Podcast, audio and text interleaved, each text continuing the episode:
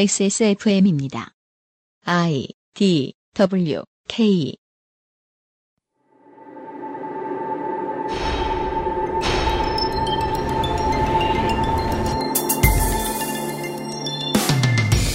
인생이 게임처럼 풀리면 좋겠다고 생각할 때가 많지만 모두에게 인생이 그리 쉽다면 그건 인생에게도 게임에게도 좋지 않습니다. 문학이 실현시켜주는 삶이 소비의 대상이 되는 것은 우리 실제 인생에서 비롯된 불만 때문이거든요. 하지만 경제정책의 헤게몬을 쥐고 있는 어떤 이들은 삶을 자기 위주의 게임처럼 살기도 합니다.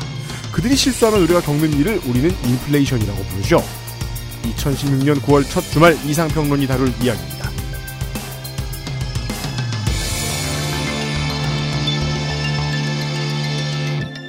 히스테리 사건 파일. 그것은 알기 싫다. 190회 주말 순서 인사드립니다. 히스테리 사건 파일 그것은 알기 싫다의 책임 프로듀서 UMCU입니다. 어제와 다름없이 윤세민 기자가 앉아 있습니다. 네, 안녕하십니까. 윤세민입니다. 을병정 회사들을 다 돌고 온 사람이죠. 그렇습니다. 인생에 얘기할 경험이 그밖에 없는데 근데 할 말이 참 많습니다. 우리 방송에서 나오니까.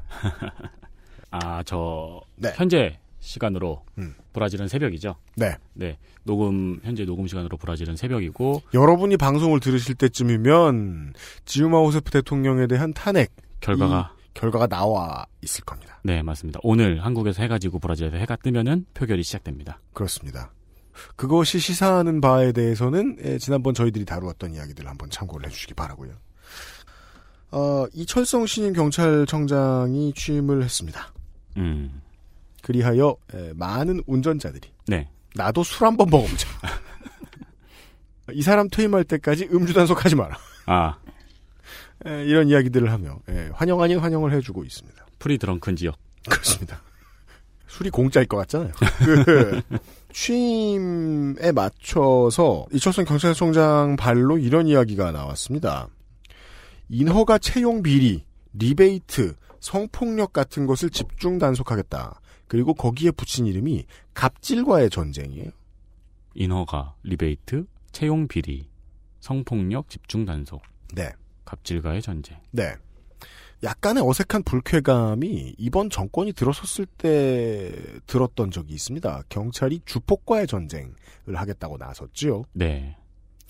원칙이 참 없어 보입니다. 그 말 자체로. 현수막이 많이 걸려 있었죠. 폭력을 행했으면 행사했으면 그걸로 잡아들이면 되고 그 상황에 혈중 알코올 농도가 좀 높았다면 가중 처벌하면 되고 네. 하는 건데 왜 따로 전쟁을 해야 되지? 갑질과의 전쟁이라는 단어도 뭔가 개운치가 않습니다. 음. 어, 제가 가장 많이 생각이 드는 건 이겁니다. 이명박 정권하에서 경찰은 이런 목소리를 낼 수 없었습니다. 어떤 목소리요? 자신들이 수사를 어떤 것을 열심히 할 수 있다라는 능력을 과시하는 목소리 말이죠. 아, 네. 특히나 갑질과의 전쟁을 하려면 갑하고 전쟁을 해야 되거든요. 그렇죠. 경찰은 갑하고 전쟁 못하게 된 지 몇 년 됐습니다. 갑이라는 게 근데 다양한 층위로 존재를 합니다. 어느 회사의 을이 어디서는 갑이고 음. 또 거기에서 또 내려가는 정이 또 어디서는 갑이고 그래가지고 사실 갑질이라는 명명은 아무데나 붙일 수 있죠. 그래서 그걸 경찰에 맞춰놓고 생각을 해보죠. 그러면 쉬운 갑만 잡겠다는 걸로 들릴 수도 있어요. 그렇죠. 그 갑도 사실 어느 갑한테 빨아먹히고 있을 가능성이 큰 갑인데 그 빨아먹고 있는 갑을 과연 잡을 수 있을까요? 근데 피레미만 잡겠느냐? 경찰에서 내려온 보도자료에 보면 인허가와 관급공사 비리, 거래관계에서 지위를 이용한 리베이트, 직장 내 인사비리와 성폭력을 근절하겠다고 하는데 네. 저는 이 이야기가 이렇게밖에 해석이 되지 않습니다. 수사권을 돌려주세요. 아 로 들립니다. 그리고 이게 끝난 게임이라는 건 이명박 정부 때 뉴스 많이 보던 분들은 아십니다. 이제 경찰은 검찰이 시키는 것 외에 할 수 없는 존재들이 좀 돼 있어요. 그렇죠. 어, 지금 일선에서 일하는 그 수사관 분들이 하시는 보통 하시는 이게 이겁니다. 옛날보다 경찰에 수사를 받으러 온 사람들이 경찰 참 우습게 본다. 확실히 최근 몇 년 들어 어떤 사건에 대해서 음. 경찰의 위치는 무능하거나 욕먹거나였죠. 네. 그런 조직의 수장으로 새로 들어온 사람이 평상시에 무슨 잘못을 하고 다니던 사람이냐는 무관하게 그 조직의 위상을 높여보려는 시도를 하고 있다는 것은 자명해 보이고요. 네. 이것은 검찰에 들이댈 수 있는 사람이다라고 천명한 것과 다를 바가 없이도 들립니다. 네. 이건 청와대에서 꽂은 인물이 맞는데 검찰한테 개기고 있다. 음, 재밌습니다. 그러네요. 어제 말씀드렸던 조선일보와의 싸움하고 종합해서 생각을 해보시면 아주 재미있습니다. 청와대가 말년에 모두와 싸우고 있구나. 큰 그림을 위해 물감이 섞이고 있는 과정이 보이네요. 누가 이기게 될지 모르겠습니다만 누가 이겨도 그 어떤 보수 정권의 말년보다 재미있을 것 같습니다. 그렇습니다. 지켜보다가 드릴 말씀이 있으면 드릴 것입니다. 네. 아, 하지만 오늘은 그것보다 훨씬 중요한 이야기를 할 겁니다. 이보다 중요한 이야기는 없죠. 먹고 사는 문제입니다. 그렇습니다. 근데 이제 걱정이 되는 거는 네. 그 어떤 소재가 네. 나와도 그 소재의 손이상화 되는 그죠? 이상하죠? 제가 앞에는 인플레이션 얘기한다 그랬는데 먹고 사는 문제를 말한대요. 네. 왜요? 저희는 오늘 음식 얘기를 할 겁니다. 아마 청취자 여러분들은 이 이상평론 시간에 음. 아무것도 예상하지 않으실 거예요. 아, 뭐, 그건 그렇죠. 네. 적응되셨죠? 마치 소우 시리즈를 보시듯. 그렇죠. 네. 저를 곧- 아- 앞에 두시고 이렇게 아, 거기 계셨군요. 곧 게임을 시작하죠. 네. 광고를 듣고 오죠. 그것은 알기 싫다는 에브리온 TV. 다 따져봐도 결론은 아로니아진. 바른 선택, 빠른 선택, 1599, 1599 대리운전. 나의 마지막 시도 퍼펙트 25 전화영어. 맛있는 다이어트 토탈케어 아임닭. 캐나다에서 온 자연세제 빅그린 맘메이드에서 도와주고 있습니다. 그럼요. XSFM입니다. 아이에겐 자극 없이 포근한 담요. 남편에겐 얼룩 없이 깔끔한 셔츠. 아내에겐 은은한 향의 블라우스. 독한 세제 없이도 가능할까요? 합성향료 없는 빅그린 맘메이드 세탁세제. 캐나다 청정 지역에서 재배된 순식물성 천연 원료만으로 Big Green. 맘메이드 세제. 바른 선택, 바른 선택. 음주 후엔 아무것도 하지 마세요. 1599 1599에 전화만 주세요. 대리운전 1599에 1599. 광고와 생활. 김상조 기술행정관 오늘 들려주실 얘기는 뭡니까? 안녕하십니까. 안녕하죠. 오늘의 광고와 생활 네. 쉬겠습니다. 어, 좋습니다. 왜요? 없어요. 아, 네. 이 발언, 대본에 왜 써놓고 굳이 분량을 차지하는 거야? 이 발언조차 위압감이 있네요. 그죠. 광고주들한테 윽박 지르는 것 같기도 하고. 네. 광고 내놔라. 네. 네. 뭔가 우리 또 고민을 해야 되나? 제가 왜 분량 이야기를 드리느냐. 어차피 김상조는 오늘 분량이 있기 때문입니다. 그렇습니다.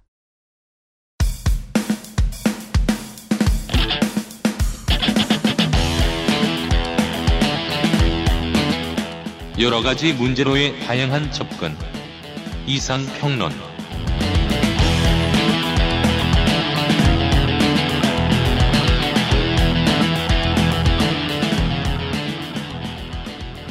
사람의 고정관념들은 되게 생득적인 것으로 느껴질 때가 많습니다. 음, 기껏 해봐야 뭐 엄마 아빠한테 배운 거고 형제한테 배운 거고 유치원과 초등학교와 중고등학교에서 배운 건데도 불구하고 네. 어, 나는 어떠한 문제에 대한 판단 기준이 이미 서 있고 그것이 변할 리 없다는 생각이 들 때가 있습니다. 네. 그렇지만 저는 이분을 보면 참 많은 것이 변합니다. 여태까지 쌓아왔던 가치관들이요. 그렇습니다. 예를 들면 점심은 연미복을 입고 먹어야 하는 것이다. 네. 스타일리스트 손희상 선생을 소개합니다. 네 안녕하세요. 네. 어 민초 손이상입니다. 왜죠? 민트 초콜릿이란 뜻이 무슨 소리예요? 아니, 그니까 제가 매주 말씀드리는데 귀담아 듣질 않아. 최소한의 맥락을 가지고 말하라. 민트 초콜릿 손희상 선생이고요. 아니, 물어는 보죠. 왜 민트 초콜릿인가요? 아뭐 아무 이유 없어요. 그냥 거봐. 오늘 먹는 이- 먹는 거 얘기하니까. 씨, 그 뭐냐? 네. 손희상 선생을 제가 이제 올 그 겨울이 끝나가는 시점에서 처음 뵙고 네. 인사를 처음 드리고 그때부터 한 가지 손희 선생에게서 변하지 없던 변하지 않는 많은 것들이 있습니다. 그 중에 가장 인상적이었던 게 아, 신발이었거든요. 아, 네. 네. XSFM의 쾌거입니다. 손희상 선생이 스니커를 샀습니다. 다른 사람이 보고, 어, 뭐다라고 말하실 수 있는. 신발 샀어요. 네. 아예한 10년 만에 샀습니다. 심지어 잘난 거 샀어요. 예쁘더라고요. 네. 아 이 신발이 말이죠. 네. 그 이게 이걸로 고른 이유가 있는데 네. 그, 그 땡복의 예. 예. 아, 스테디셀러죠. 그렇죠. 포켓몬스터 색깔이거든요. 아, 그래요? 포켓몬스터 색깔이란 뭡니까? 여기- 세상 모든 색깔입니까? 빨간색이 이게 파이리 색깔, 어, 파란 게 이게 그 저기 꼬부기. 그러고 보니까 몬스터볼 색깔하고도 비슷하네요. 네네.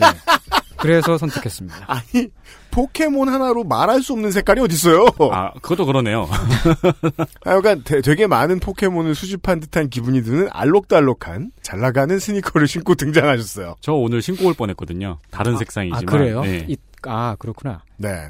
어, 훌륭한 제- 제품을 신으셨습니다. 그렇습니다. 예. XSFM과 상호 교류하고 있는 손희상 선생이에요. 어, 사실은 제가 항상 구두로 신고 다녔는데, 맞아요. 그 구두에 그 밑창이 떨어져가지고, 오래됐어요. 예, 처음 헐렁- 뵐 때부터 예. 떨어져 있었는데 예, 헐렁헐렁, 즉, 그때는 남루한 정도. 그 저는 박원순 시장인 줄 알았어요. 어디 출마하려고 저러시나. 지금은 그냥 걸을 때마다 그 밑부분이 이렇게 들락날락, 들락날락. 캐스터네트처럼요. 하는- 네, 그렇게 됐어요. 아 남루 다음 레벨은 꾀죄죄. 예. 예. 그래도 아직도 신고 다닙니다. 그 구독방 가면은 네. 싸게 금방 해줘요. 아, 그 벌써 한 다섯 번 고친 거예요. 죄송, 죄송합니다. 네. 어, 위편이 매우 끊어지신 네. 손희상 선생과 오늘 해볼 이야기는 뭡니까? 아, 무더위가 대충 물러갔죠. 그렇습니다. 어, 그동안 길고 끔찍한 여름을 견뎌내시느라 고생 많으셨습니다. 그렇습니다. 어, 이제 가을이 가까이 왔고 오늘은 태풍이 불고 있네요. 네. 오늘 방송국에 오면서 우산이 한 세 번 잡혔습니다. 학생들은 새 학기를 맞이했고요. 설악산과 속리산에서는 벌써부터 단풍이 관찰된다고 합니다. 저 국내 여행 다녀왔잖아요 주말에. 네. 네. 경상도와 충청도 일대에서도 길거리에서 단풍을 좀 봤습니다. 어, 끝에가 슬슬 빨갛게 되더라고요. 8월 말일이었는데. 어. 예. 이제 거의 여름이 가고 가을이 온 것 같죠? 음, 이번 가을에는 또 어떤 흥미진진한 모험이 우리를 기다리고 있는지 모릅니다. 네. 어, 그래서 한 박자 늦게 여름 특집을 준비했습니다. 뭐가 그래서요? 그 왜, 이게? 왜 그래서예요? 아, 여름이 갔으니까요. 접속사를 잘 써주시면 안 돼요? 아무 이유 없습니다. 어, 오늘의 어, 이상평론은 네. 아홉 번째 이상평론. 네. 여름방학 때 잡섰으면 좋았을 요리. 이게 뭡니까? 어, 오늘은 이런 얘기를 할 겁니다. 네. 어, 오늘은 요리에 대한 이야기를 나누기 위해서 그렇습니다. 어, 특별히 이분을 모셔왔어요. 특별히 모셔왔습니다. 네, 맛의 달인으로 소문난 이분으로부터 네. 꽁꽁 묶여왔던 요리법을 전수받을 겁니다. 아, 네. 역시 셰프가 대세입니다. 네, 그렇습니다. 요리 박사 네. 김상조 선생을 소개합니다. 네. 어렵게 모셨습니다. 안녕하십니까. 정말 이 회사는 별의별 걸 다 시키네요. 제가 보직이 기술 쪽이거든요. 들어올 때. 지금 여기 들어와서 정말 다양한 일들을 많이 하고 있어요.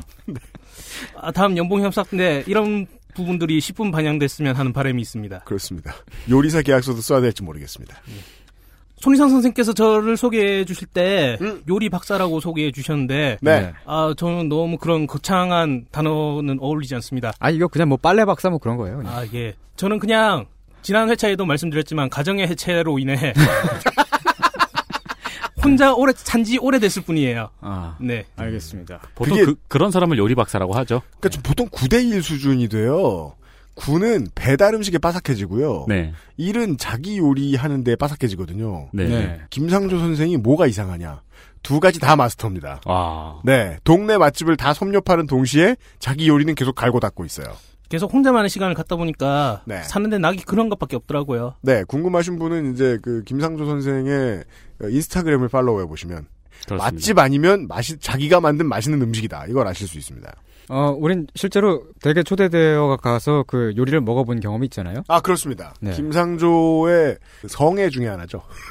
주지, 집들이. 주지용님을 경험하고 왔죠. 네. 네, 집들이 매우 많아요. 네. 우리 집들이 하고 나서 그 다음 날에도 일찍 가야 된다고. 집들이 해야 된다고. 네. 아 그때 그, 그 요리를 먹어보고 전 깜짝 놀랐어요. 맞습니다. 예, 아주 충격적인 맛이었어요. 주지웅님이라고요? 네. 예. 밥만 먹었습니다, 청취자 여러분. 어, 근데 육, 그냥 육이었어요, 육. 네. 아 근데 그 밥이 말이죠. 그 네. 식사가 우삼겹으로 국물을 낸 네. 칼국수에 네. 그 민트 젤리를 비벼 먹었어요. 그렇습니다. 어, 되게 그 전 민트 젤리라는 게 있는 줄도 몰랐는데 그때 네. 처음 먹어봤는데 어 굉장히 맛있더라고요. 예상치 못한 곳에서 맞닥뜨린 기분이 드는 거예요. 우리가 네. 총각 혼자 사는 우리 회사 직원네 집에 가서 저걸 했는데, 네. 집들이를 했는데, 네. 이제까지 가본 집들이 중에 제일 창의적인데 제일 고급스러운 음식들이 나오는 거야. 예, 그럼요. 그리고 예. 이제까지 가본 집들이 중에서 그렇게 좋은 사운드 바로 필콜린, 필콜린스를 들은 경험도 없죠. 그리고, 같은 브랜드의 컵에 같은 브랜드의 맥주를 따주는 경우도 없어요. 그게 우연히 같은 브랜드의 컵에 같은 브랜드의 맥주가 그게 있었던 게 아니에요. 아니고 그걸 먹으라고 컵을 바꿔주죠. 네. 네. 다른 맥주를 꺼내오면은 그 컵을 또 주세요. 네. 그 저는 그 김상조 요리 박사 김상조 선생이 음. 그 요리 스킬이 부엌만 딱 봐- 가보고 바로 알았는데 네. 남자 혼자 사는 집에 집채만한 냉장고가 두 대나 있어요. 그렇습니다. 보통 그게 쉽지가 않잖아요. 저는 처음에 김상조 선생하고 처음에 자주 볼 때 그 저 친구가 아는 사람하고 제 아는 또 동생하고 같이 두 사람이 살았어요. 근데 냉장고가 두 대인 거예요. 야, 너네는 둘이 살면서 무슨 냉장고가 두 대냐고. 형님 다 제 거예요. 두 가지가 신기하죠. 한 사람이 두 대인 거랑 한 사람은 없는 거. 아니, 그 원래 살- 같이 살던 형도 냉장고가 한 대 있었는데 보내버렸어요. 네. 용량이 작아서. 그렇죠. 네. 집채만한 냉장고 두 대가 있습니다. 예, 그 냉, 냉장고 한 대에 뭐 성인 남성 한 네 명 들어갈 수 있는 사이즈예요. 그걸 감자 잠깐만. 꽉꽉 끼면 아니 무슨 얘기를 하더라도 너무 심한 포장은 금지합시다. 아니, 뉴스, 다- 뉴스 포르노라고 합니다. 다 들어갑니다. 접으, 접으면 다 들어가요. 썰어 넣으면 들어갑니다. 네. 척추를 접으세요. 접으면 들어갑니다. 들어갑니다. 네. 어, 요리 박사 김상조 선생님. 어, 네. 오늘 준비하신 요리가 뭐죠? 준비해와 해와달라고 했던 요리죠. 엄연히 따지자면. 네. 아, 오늘 주재료를 멸치를 하달받았네요. 네, 그렇습니다. 그래서 멸치를 관련된 네. 이야기도 잠시 나눠보고 네. 예, 레시피 설명에 들어가겠습니다. 네. 아, 멸치 자주 먹습니다. 음. 그게 우리가 알게 먹을 수도 있고 모르고 먹을 수도 있고 음. 뭐 멸치 볶음 같은 경우에는 우리가 멸치인 줄로 알고 이렇게 먹는 형태 중에 하나고요. 음. 네. 어, 육수를 뽑아서 내면 여러 가지 국물 요리 요리라든가 뭐 찌개라든가 그런 데 다 들어가죠. 그렇습니다. 뭐 양인들은 뭐 엔초비다. 그러면은 엔초비가 주재료가 되잖아요. 네. 근데 한국인들은 김상조 선생의 말대로 들어갔는지도 모르고 먹습니다. 김치에도 들어가니까요. 뭐 갈아서 들어가고 네. 다 땡다에 들어있고. 그렇죠. 네. 그런 멸치 같은 경우에는 종류가 크기로 분류를 하네요. 음. 자멸, 소멸, 중멸, 대멸 또 되게 큰 경우에는 국물을 내는 종류의 다시라고 이렇게 나눠지더라고요. 네. 네, 그래서 크기가 크면 커질수록 육수용으로 주로 사용되고요. 아 그렇군요. 네, 작으면 작을수록 볶음용으로 사용됩니다. 아 그런 거군요. 네. 그랬던 것 같네요. 네. 우리가 그 정갈하게 잘 들어간 다시 빼간에 들어가 있는 멸치들 보잖아요. 네. 컸던 것 같네요. 그리고 멸치 볶음은 그 왜 짜잘한 멸치 볶음부터 네. 예, 한 새끼 손가락보다 좀 작은 멸치 볶음. 멸치볶음의 멸치들은 정자같이 생겼잖아요. 네. 예, 아주 작게 생겼죠. 네. 그리고 돌처럼 딱딱해져 있죠. 맞습니다. 그 중에서 남해 쪽에서 생산하는 죽방멸치라는 죽방이요? 예 그건 죽일 때 이렇게 레프트 훅으로 아, 이런 어민들이 레프트 훅으로 잡은 어, 중고등학생 남학생들이 좋아할 만한 단어 선택이죠. 이런 거. 아, 그렇습니다. 네. 근데 죽방이겠죠, 방. 예. 네. 죽방멸치라는 상품이 아. 있거든요. 네. 이거는 멸치 잡는 방식 중에 하나입니다. 선빵이요? 아니요. 아, 그 죽방이라는 게 그 대나무 통으로 만든. 맞아요. 네, 네, 대나무 맞습니다. 대로 만든. 네, 그거를 바다 한가운데에 꽂아놓고 조수 간만의 차를 이용해가지고 네. 멸치를 잡는 방식이죠. 아. 그렇습니다. 네. 어, 이 죽방멸치 같은 경우에는 평소에 우리가 배에서 그물로 잡는 멸치보다 형태가 부서지거나 뭐 손상이 없어요. 그렇겠네요. 네. 음. 그래서 일반 멸치보다 좀 더 높은 등급의 그런 상품군을 형성하고 있거든요. 아, 그래서 네. 선물 세트라든가 뭐 그런 식으로 많이 선물 선물을 주고 받고 합니다. 어획량이 많을 수도 없겠네. 이거 아는 사람들이 잘 사는 거구나. 그렇겠네요. 그래서 우리 추석 선물 살 때, 뭐야, 저 똑같은 김이랑 멸치인데 비싼 통에 담겨있고 비싸. 아, 맞아. 비싼 멸치가 있었어요. 예, 요걸 아는 사람만 알 수 있는 부분이네요. 음. 음. 이렇게 멸치의 종류에 따라서 음. 멸치의 요리도 다양하게 나눠지는데요. 네. 멸치의 주산지인 부산 부산 기장 대변항이라든가 음. 대, 아니면- 대변항이요? 예 대변항이요. 대변항 네. 저 거기 가봤어요. 그 장어 되게 맛있어요. 아, 그리고 예. 그래요? 항 이름이 대변항이어서요. 예. 네. 모든 상호명이 대변이에요. 대변, 대변 초등학교, 대변 약국, 대변 다방, 대변 아파트. 어. 우리 저 서울 시립대 앞에 가면은 시에서 세워준 거 투성이잖아요. 시립 비디오방. 예, 시립 PC방. 그리고 거기 버스에서 내리면요. 돌에 엄청 크게 써 있어요. 네. 어서 오세요. 대변입니다. 기분 되게 이상해요. 꼭 네. 가봐야겠네요. 슬랭이네요. 네. 그런 대변항이라든가 남해 통영 음. 이런데 가면은 멸치를 주로 많이 소확을 하거든요. 아, 통영의 마스코트는 멸치죠. 네, 그래서 그곳에서만 먹을 수 있는 생멸치를 이용한 요리가 많이 있습니다. 생멸치 요리. 네, 그게 사실은 멸치가 빨리 죽어요. 네. 네, 왜, 왜일까요? 뭐 성질이 더럽거나 예, 아, 단체로. 네, 분해에 못 이겨서 그래서 멸치 같은 경우에는 배에서 직접 잡아가지고 그 상태로 찜을 해가지고 건조를 하거든요. 아, 쪄서 말리는 거예요? 네네. 배 위에서 바로 쪄버린다고. 네네, 잡자마자 그렇죠. 그래요. 네, 종종. 아, 안 그러면 죽은 지 오래되니까. 음. 네. 그래서 뭐 종종 멸치잡이 여선에서의 약간 노동 강도가 문제가 되는 경우들이 있더라고요. 아, 그렇군요. 음, 네. 그런 식으로 산지에서는 생멸치를 이용한 요리를 드실 수 있습니다. 뭐 음. 멸치회 무침이라든가 구이라든가 튀김, 찌개, 쌈밥. 쌈밥. 네. 이렇게 여러 가지 음식을 쌈밥 드실 수 좋겠네요. 있습니다. 어, 왠지 엄청 맛있겠네요. 그 무슨 맛인지 예측도 안 돼요. 근데 그 소문으로는요 달대요 회가. 아, 그래요? 네. 그 말린 거나 볶음, 그러니까 말린 뒤에 조리한 거 아니면 먹어본 적이 없으니까. 그렇죠. 우리는 그 짭짤한 거밖에 못 먹어봤죠. 아. 우리가 아는 멸치는 그 이제 어린 나이에 일찍 간 황태 그런 청어 이런 느낌인 거예요. 그러니까 우리가 아는 멸치는 맛이 아니고 씹는 느낌이죠. 그렇죠. 네. 와직근. 하지만 일반 가정에서는 건멸치를 주로 사다 먹죠. 그죠? 예. 그것도 그럴 것이 가정에서도 물론 생멸치를 구해와서 여러 가지 요리를 해 먹을 수는 있습니다. 음. 하지만 그것을 위하여 드리는 시간이라든가 노력이라든가 집이 기장으로 이사해야 될 것이다. 비용을 대비해서는 음. 그렇게 만족스럽지는 않을 것이다. 네. 음. 그래서 혹시 여행을 가다가 음. 주변에 뭐 기장이다 음. 아니면 통영을 지나간다 음. 이렇게 하면 그때 한번 가서 산지에서 직접 드시는 게 더 좋지 않을까. 아 산지가 아니면 멸치회나 이런 건 먹기가 좀 애매하다. 네, 예. 굳이 그런 비용을 들이면서까지 먹을 맛은 아닌 것 같아요. 솔직히 아. 개인적으로. 그 외에도 젓갈이나 액젓으로 가공하여서 먹기도 하거든요. 음. 그래서 요즘 제주도에서 멸치젓을 멜젓이라고 부르지 않습니까? 아 그렇습니까? 고기에 예. 찍어 먹죠. 예, 요즘 고기에 찍어 먹는 게 되게 그 트렌드가 아 됐더라고요. 고기에 멸치젓, 네. 아 정확히는 멸- 고기를 멸치에 찍어 먹죠. 네. 예, 멸치를 고기. 돼지고기를 구하다가 멜젓에 그렇게 찍어 먹는 그런 아. 문화가 지금 전국적으로 퍼지고 있어요. 아 그래요? 네, 요즘 그냥- 고깃집 가면 있어요. 아 보통 수육에 새우젓만 아는데 저는 네네. 어, 어, 멸치젓. 저는 굉장히 좋아합니다. 아 그렇습니까? 네, 예, 저는 처음에 그냥 된장에 그 잔멸치가 들어간 그런 스- 섞어놓은 건 줄 알았는데 네, 그게 아니더라고요. 네. 부끄러운 얘기인데 전 잘 못 먹어요. 하여튼 이렇게 여러 가지로 먹을 수 있는 멸치를 먹는 방법 중에 흔히 해 먹을 수 있는 음. 그런 방법 중에 한 가지를 소개해 드릴까 합니다. 그렇습니다. 뭐 바로 멸치 어려운 거 다, 국수인데요. 네. 네. 어려운 거 다 얘기하고 멸치 국수로 가겠습니다. 예, 멸치- 예, 뭐 생멸치회 이런 게 아닌 것 같아요. 네, 그렇습니다. 근데 사실 멸치 국수라는 이름도 전 전 좀 생경한 게요. 국수 삶을 때는 보통 육수에 멸치 다 들어가. 잔치국수죠. 네, 그렇죠. 그냥 국수죠. 그렇죠. 그러니까 노옵션 네. 국수에는 강력분 들어간 저 면 빼고 가장 먼저 들어가야 될 거라고 생각드는 건 멸치. 그러네요. 제가 지금까지 먹어본 국수의 99.9%는 멸치국수고 나머지 0.1%가 고기국수네요. 음. 네. 어, 김상조 레시피는 뭐가 다를지 궁금합니다. 큰 차이점을 알려드릴게요. 네. 잔치국수와 멸치국수의 차이점은 음. 멸치국수에는 멸치를 더 넣으면 됩니다. 아, 네. 그건 못 먹어봤네요. 그렇습니다. 네. 진짜 진짜 못 먹어봤습니다. 네. 예. 아, 이 요리 중에 멸치국수를 택한 이유 중에 하나가 네. 어, 혼자서도 해 먹으시는 분들이 많이 계시잖아요. 음. 그리고 이제 뭐 결혼을 하셔가지고 이제 요리를 처음 시작하시는 분들도 계실 거고 음. 많은 요리를 할 수는 있지만 음. 이 육수를 뽑는 요리를 시작하게 되면 네. 등급이 한 단계 올라가는 그런 느낌이 있어요. 아, 관념의 세계로 들어가죠. 네. 네.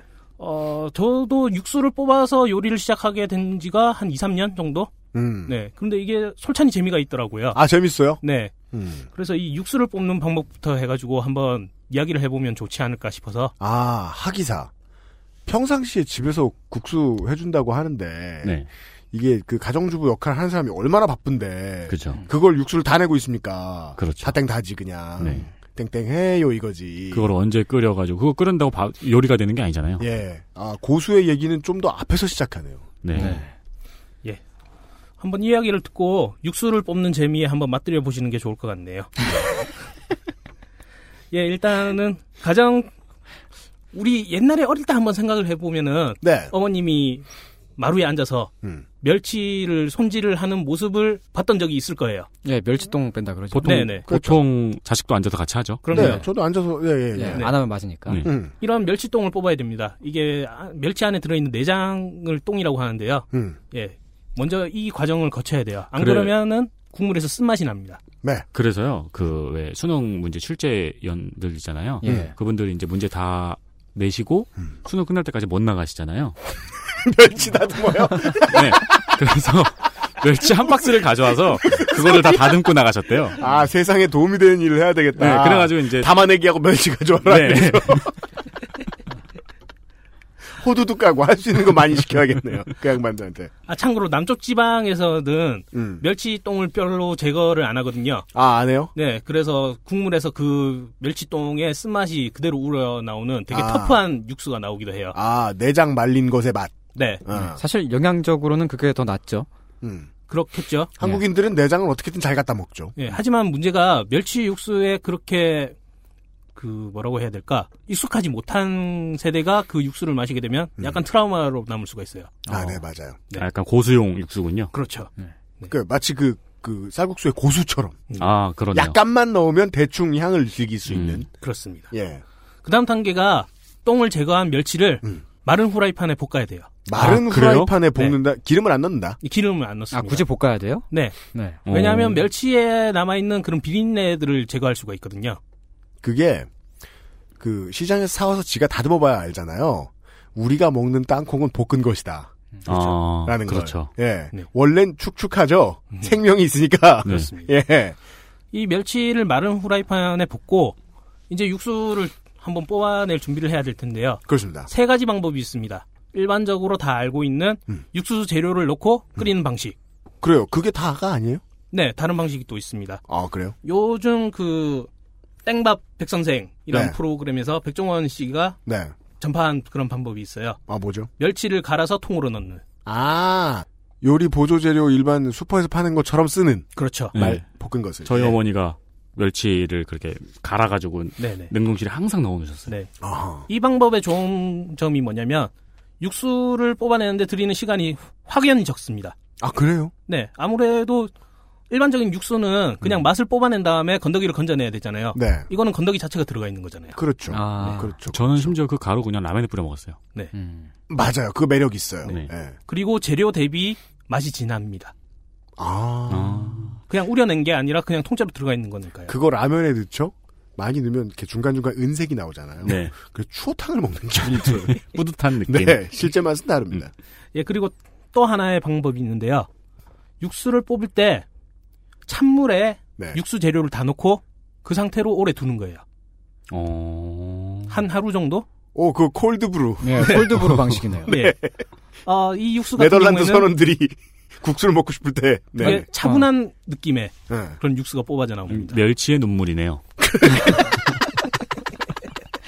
그냥 죽여 이 새끼들아 하면서 이렇게 울, 울고 있었다는. 하하.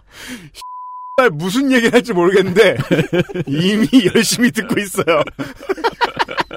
아무튼 아, 저는 그래서 참고로 처음 말씀드린 방식으로 일반적인 방식으로 끓이도록 하겠습니다. 그냥 넣고 삶기, 네. 갈아서 넣고 삶기, 콜드브루 세 가지 방식 중에 네. 1번 방식. 왜냐하면 이게 제일 그나마 일이 적어요.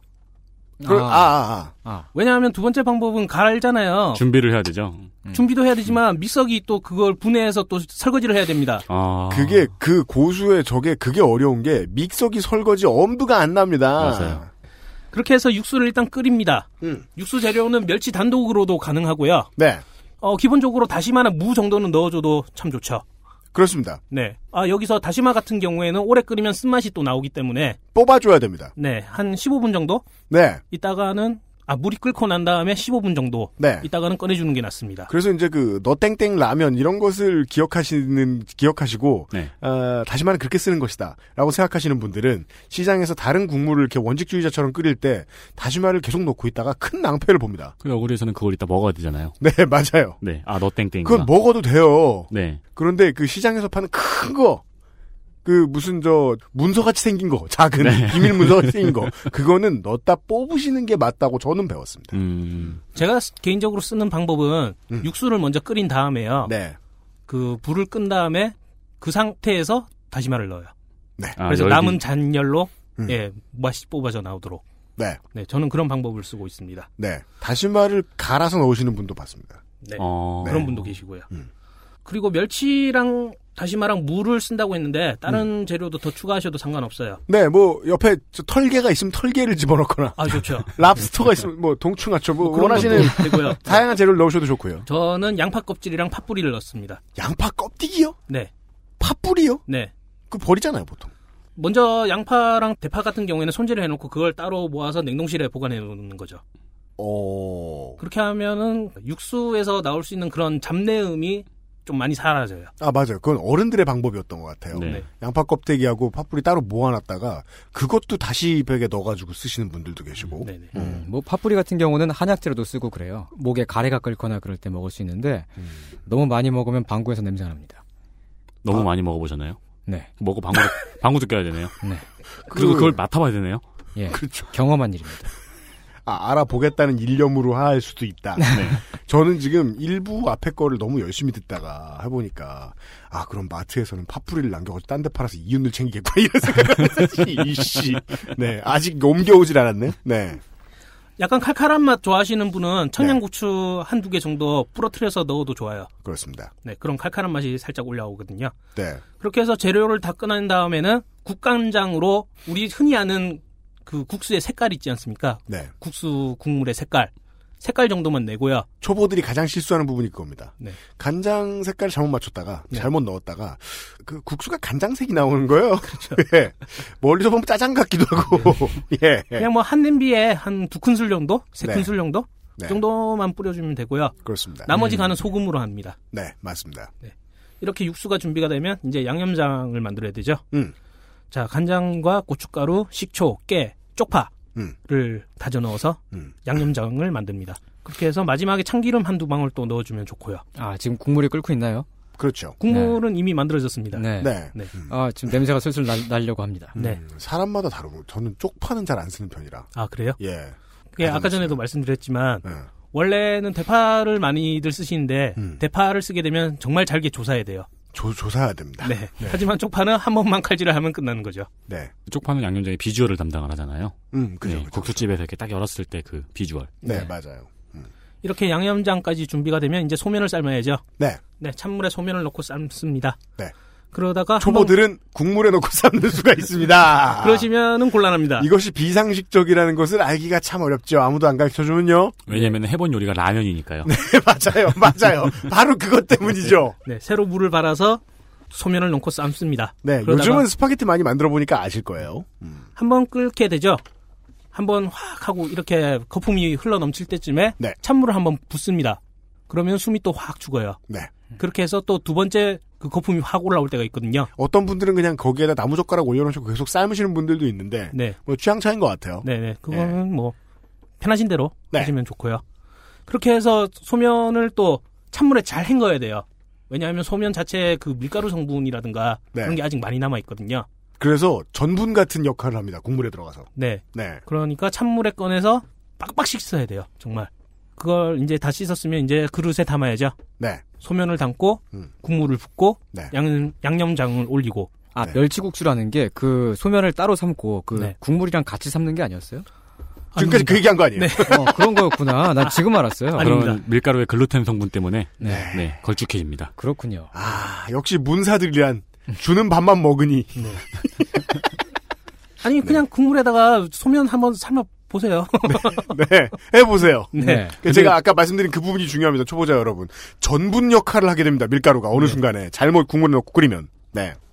그럼 이제 토핑을 올려야죠. 네. 토핑으로는 신김치 다진 거 네. 아니면 계란 지단, 그렇습니다. 애호박나물 네. 이 정도를 추천해드릴 수 있을 것 같네요. 계란지단도 집에서 만드세요? 음, 만들면 되지 않나요? 만들면 네. 되긴 하지만 그건 좀 귀찮은 일이잖아요.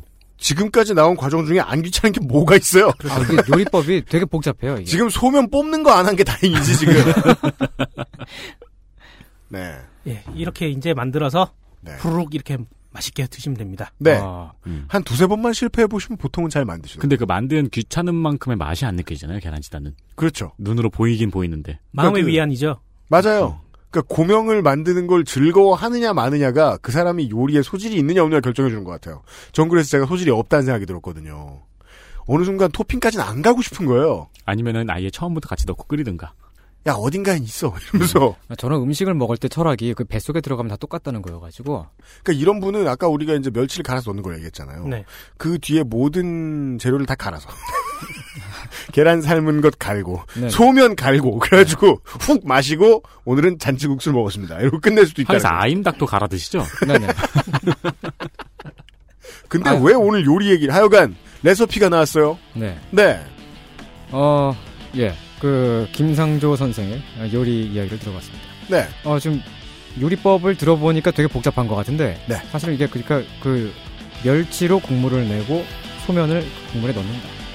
그래서 먹는다. 그리고 고명을 좀 얹고. 그 국물에 안 넣는다고요? 아, 예, 예, 예. 나중에 넣는다. 네, 나중에 넣는다. 네. 어, 요런 요리였습니다. XSFM입니다. 카카오톡으로 지난 수업 내용을 확인하고 반복해서 연습할 수 있습니다. 늘어난 실력을 매일 알려주는 전화 영어. Perfect 25.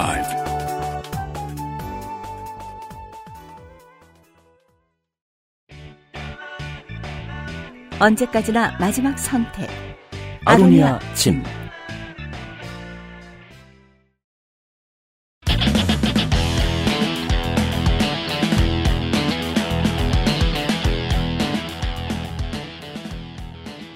이 요리의 포인트는 역시 멸치인 것 같네요. 그렇습니다. 예, 그 우리가 자주 먹는 음식이고 그, 어, 맛있는 음식인데 음. 이 국물을 내는 각종 부재료가 들어가긴 하지만 역시 그 시원하고 깊은 맛을 내는 주인공은 멸치라고 할 수 있죠. 네. 그래서 제가 궁금한 거예요. 예. 해외에서는 왜 이걸 뭐 피자 토핑에 올리고 엔초비를 그렇게만 어. 쓸까? 음. 국물로 짱인데. 국물로 낼 요리가 별로 없잖아요. 그러니까요. 인양반들이 이게 그레이비의 성분을 잘 이렇게 다양하게 생각 안 한다는 게 되게 안타깝더라고요. 프랑스에 있는 분 같은 경우는 그러시겠죠. 아니 왜 멸치를 삶아 와인이, 와인이 있는데 그러니까 기본적으로 그 일단 무슨 식재료가 있으면 그걸 넣고 삶아 본 다음에 시작하잖아요. 네. 한국의 레시피라는 건 네. 네. 해보면 참 좋은데 멸치 같은 것도 발견하고 말이죠. 그렇죠. 네. 근데 어. 프랑스는 일단 와인에 넣고 삶아 보잖아요. 그러니까 그렇잖아요. 어르신들은 다 경험해 본 거예요. 뱅어도 음. 넣어보고 청어도 넣어보고 했는데 멸치가 제일 만만하고 괜찮더라는 거야. 네. 예. 네. 근데 그 만만하고 괜찮은 그 이 멸치는 오늘날에는 우리 밥상에 흔히 오르게 되었습니다만 조선 후기까지만 해도 먹을 수 없는 음식이었습니다. 아 그래요? 예, 그 멸치가 식재료로 소개된 최초의 기록 중 하나를 살펴보겠습니다. 네. 음. 조선 후기에 김려라는 에세이 작가가 있었어요. 김려. 네. 네. 지금 봐도 대단히 세련된 문장을 쓰는 작가였는데 그 주로 일상적인 사물을 관찰하면서 그 이야기를 풀어내는 스타일이었어요. 음. 어 그래서 귀향을 많이 갔습니다. 무슨 소리예요? 아까부터 그래서 좀 사용 조심해 주세요. 일상적인 사물을 관찰해서 귀향을 가. 아니 그리고 지금 입을 슬쩍 넘어가셨는데 예. 네. 우리가 멸치국수 요리법을 배운 다음에 네. 이 조선 후기에 아, 나 지적 안 하고 그냥 한번 넘어가 줄라 그랬는데. 아, 아, 저도 지금- 우리는 이미 예. 지금 역사 얘기로 들어왔어. 이거 뭐예요? 아니 저도 이야기가 이게 어떻게 수습이 될지 몰라요. 지금 저기 저 김상조 행정관님 그 얼굴을 보세요. 지금 그 세상 다 이런 표정으로 앉아 계시잖아요. 저렇게 포기하면 편합니다. 요리 얘기는 왜 했나? 네, 일단 그냥 들어주세요. 어, 김여가 왜. 왜 귀향을 많이 갔냐? 예, 왜 귀향을 갔냐면 그때 왕이 정조였거든요. 네, 정조, 정조인데 왜요? 예, 정조가 많이 또라이였잖아요. 네, 이게, 그- 그게 이유죠, 지금. 예, 예, 이거 이렇게 말하고 넘어갈 줄 알았어, 내가. 예, 그 정조가. 어, 그, 그, 저기, 뭐야, 그 사람들이 글 쓰는 것까지 규제를 했었어요. 아, 네, 그랬다고 하죠. 요즘으로 치면은, 막 문자 보내가지고, 음. 여보, 이응, 이응, 집에 올 때 소고기 한 근 사와. 이러면 귀향 가는 거예요. 아, 왜죠? 심하면 사형까지 당할 수가 네. 있었어요. 또라이니까. 아, 그러니까 그 하여튼 그때 그 정조가 왠지 모르겠는데 그냥 네. 그 그런 문체를 되게 싫어했어요. 뭐든지 다 논문처럼 써라. 음. 그래가지고 막 그 난군이시여 오실 적에 우육 일근을 구입해 오소서. 이래야지 살아남을 수 있었던 거죠. 아. 예, 이걸 문체 반정이라고 하는데 이 문체 반정 같은 경우에는 제가 그 알기로는 이건 네네. 문체 반정이. 네. 말하세요. 조, 금 다르긴 한데 네. 그 당시 이제 연암 박지원의 열알기가 이제 사대부들한테 선풍적인 인기를 끌고 네. 박지원의 문체가 네. 사대부들 사이에서 너무 인기를 끄니까 예. 예, 그, 이 박지원이 노론 출신이어가지고, 예. 그 당시 안 그래도 노론이 워낙 세가 세니까, 네, 견제하려고. 그, 네, 견제를 위해서 선택한 정치적인 선택이었다는 이, 어, 평가도 네. 이것을 있습니다. 이제 손희상 선생 방식으로 번역을 하면, 어, 말을 싸가지 없이 하면 문제에 걸려, 문체법에 걸려서. 예. 정조한테 어, 혼났다. 근데 그 정조가 그 처음에는 그렇게 시작을 했는데 그 노론만 잡아갔던 건 아니거든요. 많이 잡아갔어요. 음. 박지원 같은 경우는 그리고 우리가 그 열하일기를 알고 있지만 그 막 판타지 소설도 섞- 썼거든요. 맞습니다. 거지가 나오고 네. 거지가 주인공이고 음. 근데 정조가 그런 걸 너무 싫어했었어요. 그 사람은 되게 어, 뭐랄까 또라이였습니다. 그러니까 반듯한 어떤 것에 대한 로망을 가지고 있던 인물. 예. 사실 실제로는 그다지 고증을 똑바로 안 하는 사극 드라마에서도 정조는 언제나 그런 인물로 표현이 되잖아요. 네. 예. 이걸 안 해? 저걸 안 해? 엄청 깐깐하게. 음. 그 적과의 동침의 주인공처럼 그 영화 하도 옛날 영화라 기억도 잘 안 나네요. 집안에 뭐 카페트가 약간 선에 안 맞아 뭐 이러면서 승질내고 네, 막 네. 이- 이런 네. 예. 예. 어, 아무튼 김리현은 그 각종 유배지를 돌다가 그 마지막 그 인생의 말년쯤에는 그 경남 진해에 보내졌어요. 음. 그리고 거기서 우회이어보라는 책을 썼는데 우회 이어보. 네. 거기서 관찰한 생선을 기록한 책이죠. 음. 그 내용을 보면 거기에 이런 얘기가 나옵니다. 멸치가 장려병의 원인이다. 장려병. 예. 장려병은 학질이라고도 하는데 그 요즘 말로 하면 말라리아를 뜻하죠. 말라리아를 멸치 때문에 멸치 때문에 말라리아가 퍼질 수도 있다. 그때 멸치가 예. 물었나요? 그러니까요. 아 그때 아, 하여튼 그건 그렇게- 예. 피라니아를 잘못 본 네네. 저것은 멸치고 하여간 그때 큰 그렇게 기- 멸치고 기록이 돼 있었는데 네. 그 한마디로 그냥 못 먹는 생선, 생선이라는 거죠. 음. 19세기 초반까지만 해도 멸치라는 식재료는 조선에 그렇게 크게 많이 알려져 있지가 않았고 아 정조와 김여에게 끝났군요. 네네. 그, 아 멸치가 최초로 기록된 것은 식- 기껏해야 뭐 정조 때에 네. 못 먹을 것이다 정도의 네. 기록. 네. 음. 뭐 어부들끼리 전해 내려오는 이야기들밖에 없었겠네요. 이건 그냥 네네. 못 먹는 거다. 그러니까, 예, 해안가에서는 그런 얘기들은 있었죠. 음. 근데 이제 그 멸치는 사실 말라리아의 원인은 당연히 아니잖아요. 어, 말라리아는 모기가 옮기는 전염병이니까. 그렇습니다. 네. 근데 그 말, 그 멸치가 그 못 먹는 생선이었던 이유는 쉽게 상했기 때문입니다. 어, 빨리 죽고. 네. 멸치는 따뜻한 데를 좋아해요.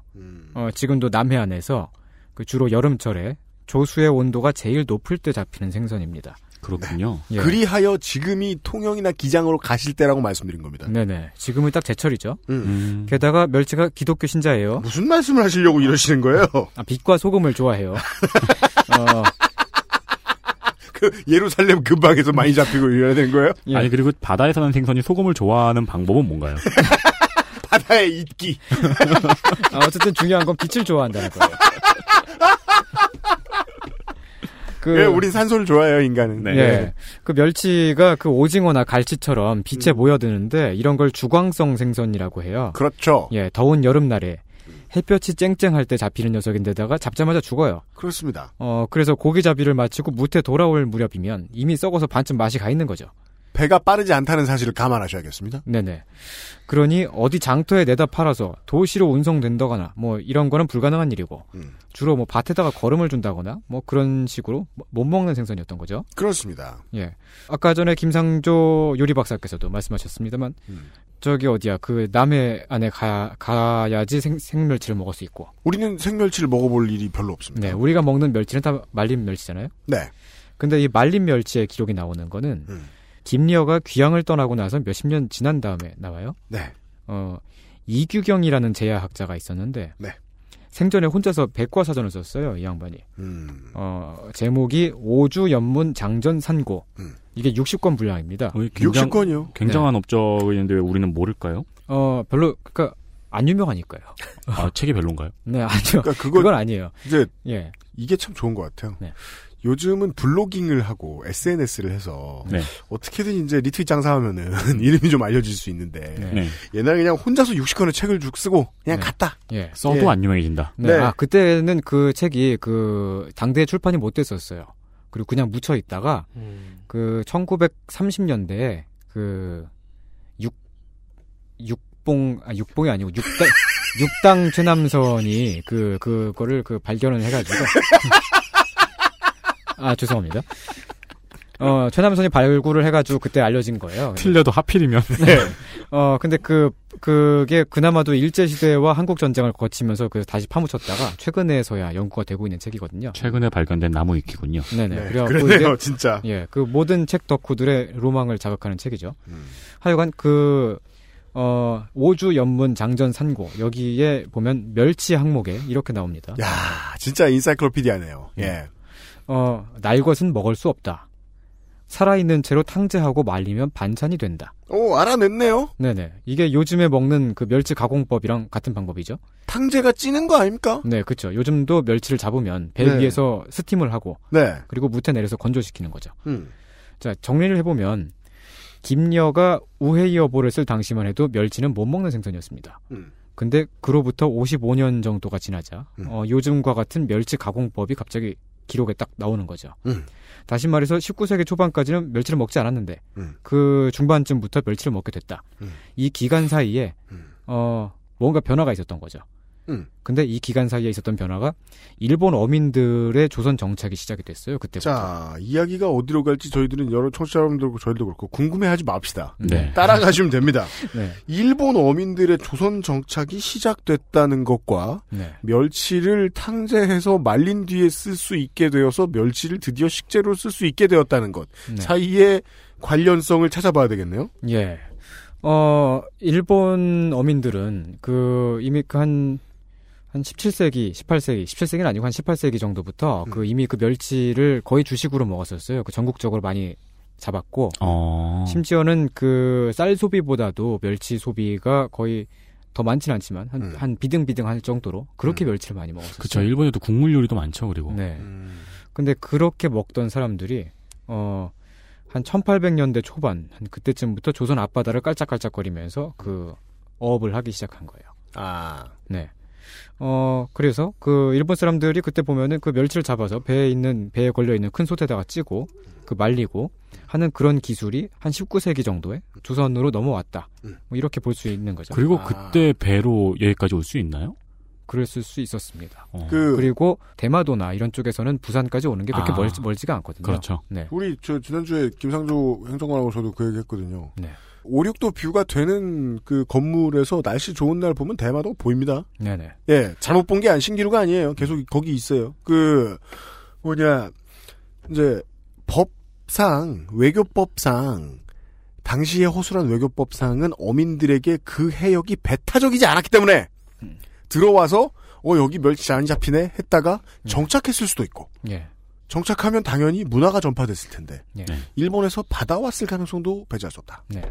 왔다 갔다 하기 귀찮으니까 아예 그냥 조선에 눌러 앉아서 정착을 시작한 거죠. 네.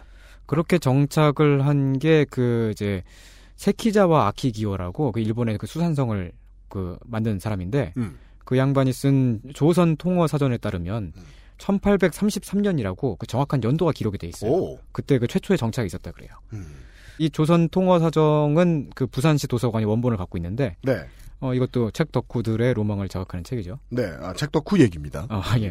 아무튼, 뭐, 지금 그 요리 박사 김상조 선생의 레시피를 듣다가, 네. 어, 떻게 갑자기 뭐 이렇게 19세기로 빠져가지고, 네. 얘기가 이렇게 흘러왔는데, 그걸 본인이 네. 예. 모르세요? 저도 지금 제가 어, 뭐, 어떻게 하다가 이렇게 된 건지 잘 모르겠네요. 어, 하여간, 오늘의 이야기가 어디로 흘러갈지 모르겠습니다만, 네. 어, 일단은. 우리의 도피처가 있죠. 네. 광고를 듣고 와서, 어, 마저 이야기를 하겠습니다. 네, 저도 지금은 정리를 하지 않게 좀 생략하겠습니다. 한 번만 건너뛰게 해주십시오, 청취자. 여러분. XSFM입니다.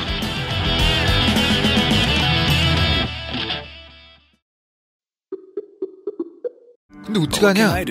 무역업이 12년 차에 토익도 900을 넘는데 영어는 계속 속을 썩인다니까. 영어를 책으로만 잘해요, 내가. Um, hey, why don't you call Perfect 25? 뭐? Perfect 25. 뭔데 그게? Perfect 25 English phone call service. 이거 말하는 거야? 퍼펙트25.com? Yeah, that's a good start.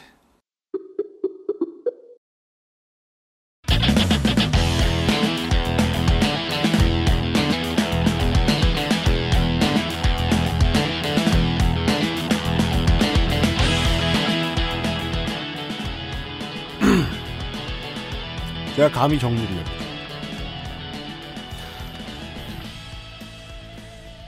멸치는 어, 크기에 따라 종류로 나, 나눕니다. 네. 종류를 나눕니다. 네. 아 이거 진짜 수능 방송 듣고 정리하는 기분이에요. 배운 게 갑자기 너무 많아요. 네, 아, 소멸, 중멸, 대멸, 많은 것. 네, 더 큰 거. 지리멸렬 뭐 이런. 네. 그 다음에 그 예, 멸치 국물을 내는 방식은 세 가지가 있습니다. 네, 아, 그냥 넣고 하기, 갈 갈기, 아, 콜드브루.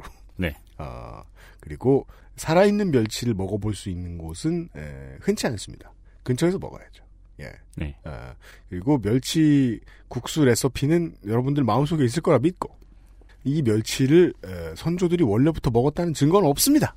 네. 마치 담배나 설탕이 그러하듯이 음. 멸치는 기껏해야 뭐 한 19세기 들어와서야 예, 한국에서 한국 땅에서 썼다.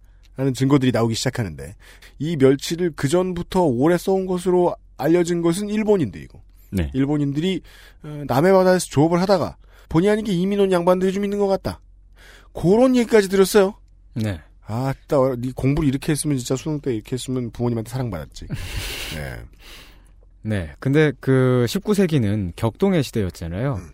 그래서 일본인의 조업은 멸치 먹는 법을 보급했지만 한편으로는 또 다른 파장을 불러일으켰죠. 뭡니까? 어, 지금부터 얘기해 보겠습니다. 음. 어, 일본도 원래 메이지 유신 이전에는 해외로 나가는 걸 금지했어요. 그렇습니까? 네, 메이지 유신은 1867년입니다. 그렇습니다. 어, 그때는 뭐 조선에 가가지고 고기를 잡는다면 그거 불법으로 가는 거죠. 근데 그렇게 불법으로 그 전에 그 조선 바다에 온 사람들은 뭘까? 몰래 국경을 넘어왔다는 거는 그 사람들이 신분이 낮고 가난한 계급이었을 거라는 추측을 하- 하게 해요. 그 시대의 경제 체제에 적응을 하는데 실패했을 혹은 밀려난 사람들이었을 가능성이 있다. 네. 왜냐면 하 일본의 어장은 그때 그 당시에는 다이묘의 소유물이고 고기를 잡으려면 높은 세금을 내야 되니까 음. 아, 어부에는 세금이 많이 붙었다 일본은. 네. 음. 그래서 조선으로 탈출을 한 거죠. 어, 최초로 탈출한 몇백 명 정도의 어민들은 아마도 조선 사람들하고 사이좋게 어울려서 고기를 잡았을 겁니다. 왜냐면은 당시 조선의 바다에는 물고기가 넘쳐났기 때문이죠. 싸울 일이 없었어요. 일본인들 입장에선 더더욱 그랬을 수 있겠네요. 업이 이만큼 더 활성화되지 않았을 테니까. 네. 조선은. 그 당시 일본에서는 여러 척의 배와 배 사이에 그 거대한 그물망을 걸고서 바다를 싹쓸이하는 조업 방식이 이미 나오기 시작했어요. 아이고. 그거를 권현망 어업이라 그러는데 그렇습니다. 네. 조선 사람들은 여전히 대나무로 만든 통발을 가지고 네. 고기를 잡았죠. 아, 오늘날의 비싼 방식. 네. 추석 선물 방식. 죽방 아닙니다. 죽방. 근데 이 두 방식은 그 어획량에서 한 몇천 배 차이가 나요. 그렇죠. 예상하기 어렵지 않습니다. 네. 통발어업은 비교적 원시적인 방법이지만 어 그래서 조선 바다에는 물고기가 넘쳤던 겁니다. 아, 일본인들이 넘어온 일본인들이 보기에는 물반 고기 반이구만. 네. 아. 어, 구태 한, 한꺼번에 많이 잡으려고 하질 않았었어요. 왜냐면은 유통망이 사실상 없었기 때문에 음. 생선을 내다 팔 일도 많지가 않았고 음, 딱 자기 가족이 먹을 만큼만 자급자족하면 됐거든요. 음. 근데 유통망이 발달하지 않은 건 원래 그랬던 게 아니고 네. 어 이따가 다시 이야기하겠습니다만 네. 폭- 폭망한 겁니다. 아, 그 가만 있어봐. 아, 그러니까 일본인들이 도착했을 때 네. 이거 뭐 유통망도 없고 우리 먹고 살고만 하긴 되겠구만이라고 생각했는데 이미 시장이 다 망한 뒤인 거야. 네. 그것도 어. 그게 아니고 이제 일본이 도착을 했을 때 아니 얘네들은 왜 물고기를 이렇게 조금만 잡지 더 많이 잡을 수 있는데 왜 물고기를 많이 잡아서 팔아서 부자가 되지 않지? 아 유통망이 망했구나. 다시 돌아가자면 그렇게 일본인들이 조선에 와서 고기를 잡기 시작했는데 그게 좀 더 시간이 지나자 이 어업 관계에 변화가 일어났습니다. 그 이유 중 하나가 좀 전에 말했던 메이지 유신이고요. 메이지 유신. 네. 일본 사람들이 해외로 나갈 수 있게 됐다는 거. 그 다음에 두 번째가 1871년의 신분제 폐지입니다. 일본의 신분제 폐지. 네. 옛날에 일본에는 그 천민들이 있었죠. 네. 그 브라쿠민이라고 하는. 네. 그 브라쿠민들은 일정한 그 게토 안에서만 살고요. 그 가축을 도살하고 가죽을 다루고 뭐 그런 일들을 떠맡아서 했던 사람들인데 네, 뭐 중국이나 한국이나 일본이나 이 슬럼을 이루는 사람들은 어떠한 계급이나 직업을 차지하고 있죠. 네네. 예. 한국으로 치면 백정 계급이라고 할 수 있죠. 네. 어 근데 신분제가 폐지되면서 그 도축업을 잃게 됐어요. 그 원래 그 사람들이 독점하고 있었던 네. 건데. 근데 신분제가 폐지가 돼도 이 일은 계속 이 사람들이 할 가능성이 높지 않나요? 원래대로라면. 어 원래 그랬지만 그 음. 신분이 낮은 사람 대신에 네. 이게 업계가 좀 핫하구만 싶어가지고 어떤 사람들이 밀려 들어왔고 네. 네. 음. 원래 직장을 가지고 있던 사람들을 강제로 정리했을 가능성? 네, 그렇게 된 거죠. 말하자면 해방과 동시에 실업자가 된 거죠. 음. 어 근데 그렇다고 농사지을 땅이 있는 것도 아니고 어, 뭐 취직이 되는 것도 아니고요. 네, 도축업을 하던 사람들에게 원래 농사짓던 땅이 있을 리가 만무하죠. 네네. 음. 거기다가 일단 신분제는 사라졌지만 음. 평민 출신인 사람들은 여전히 브라쿠민들을 차별을 했었어요. 음. 어 그래가지고 뭐 도저히 먹고 살 방법이 없었는데 마침 조선에 먼저 가 있던 사람들한테 소식이 들리는 거예요. 어, 야 거길 가면은 막 물고기가 천지고 우리를 차별하는 꼰대들이 없대. 유통망은 망했대. 음, 그래가지고 이 해방된 사람들이 현해탄을 건너가지고 막 밀려 들어온 거예요. 물론 그 모든 이야기를 아, 고지고대로 받아들이기 맨날 말하니까 지겹네. 고지고대로 받아들이실 필요 없습니다. 무슨 그분이 이게 그 대마도에 그 계신 어민들이 네. 계시던 이제 선조 어민들이 카톡 그래가지고 아 라인 쓰죠 그분들은 네. 음. 라인이 이렇게 와가지고 이렇게 라인 프렌즈들 중에 네. 조선간 사람들 이렇게 단톡방에서 예 여기 남해 짱임 음, 네. 그 막 와인 들고 있는 스티커 보내면서 그 섬하고 섬 사이가 너무 좁아가지고 그물 쳐봐야 얼마 들지도 않는다고 막 하여 항고 막 하고 막 그래가지고 네. 넘어왔다. 일 수도 있지만 메이지 유신을 기다렸다는 듯이 이 땅을 떠나고자 했을 계층들이 많이 있었을 것이고 네. 그들이 떠났더니 갈만한 가장 가까운 곳은 조선이었던 거죠. 잘못 걸려봐야 오키나와 대만 매우 높은 확률로 조선이었을 것이다. 왜냐면은 눈에 보이잖아요. 저기는 저 땅이. 네. 그리고 그죠? 그 갔더니 부산진. 네. 예. 그 그때까지 일본은 아주 굉장히 빡센 신분제 사회였었고 음. 어, 그렇다 보니까 이 사람들이 거제도, 거문도 이런 그 남해 안에 있는 섬들에 집단으로 정착을 했었어요. 아하. 예.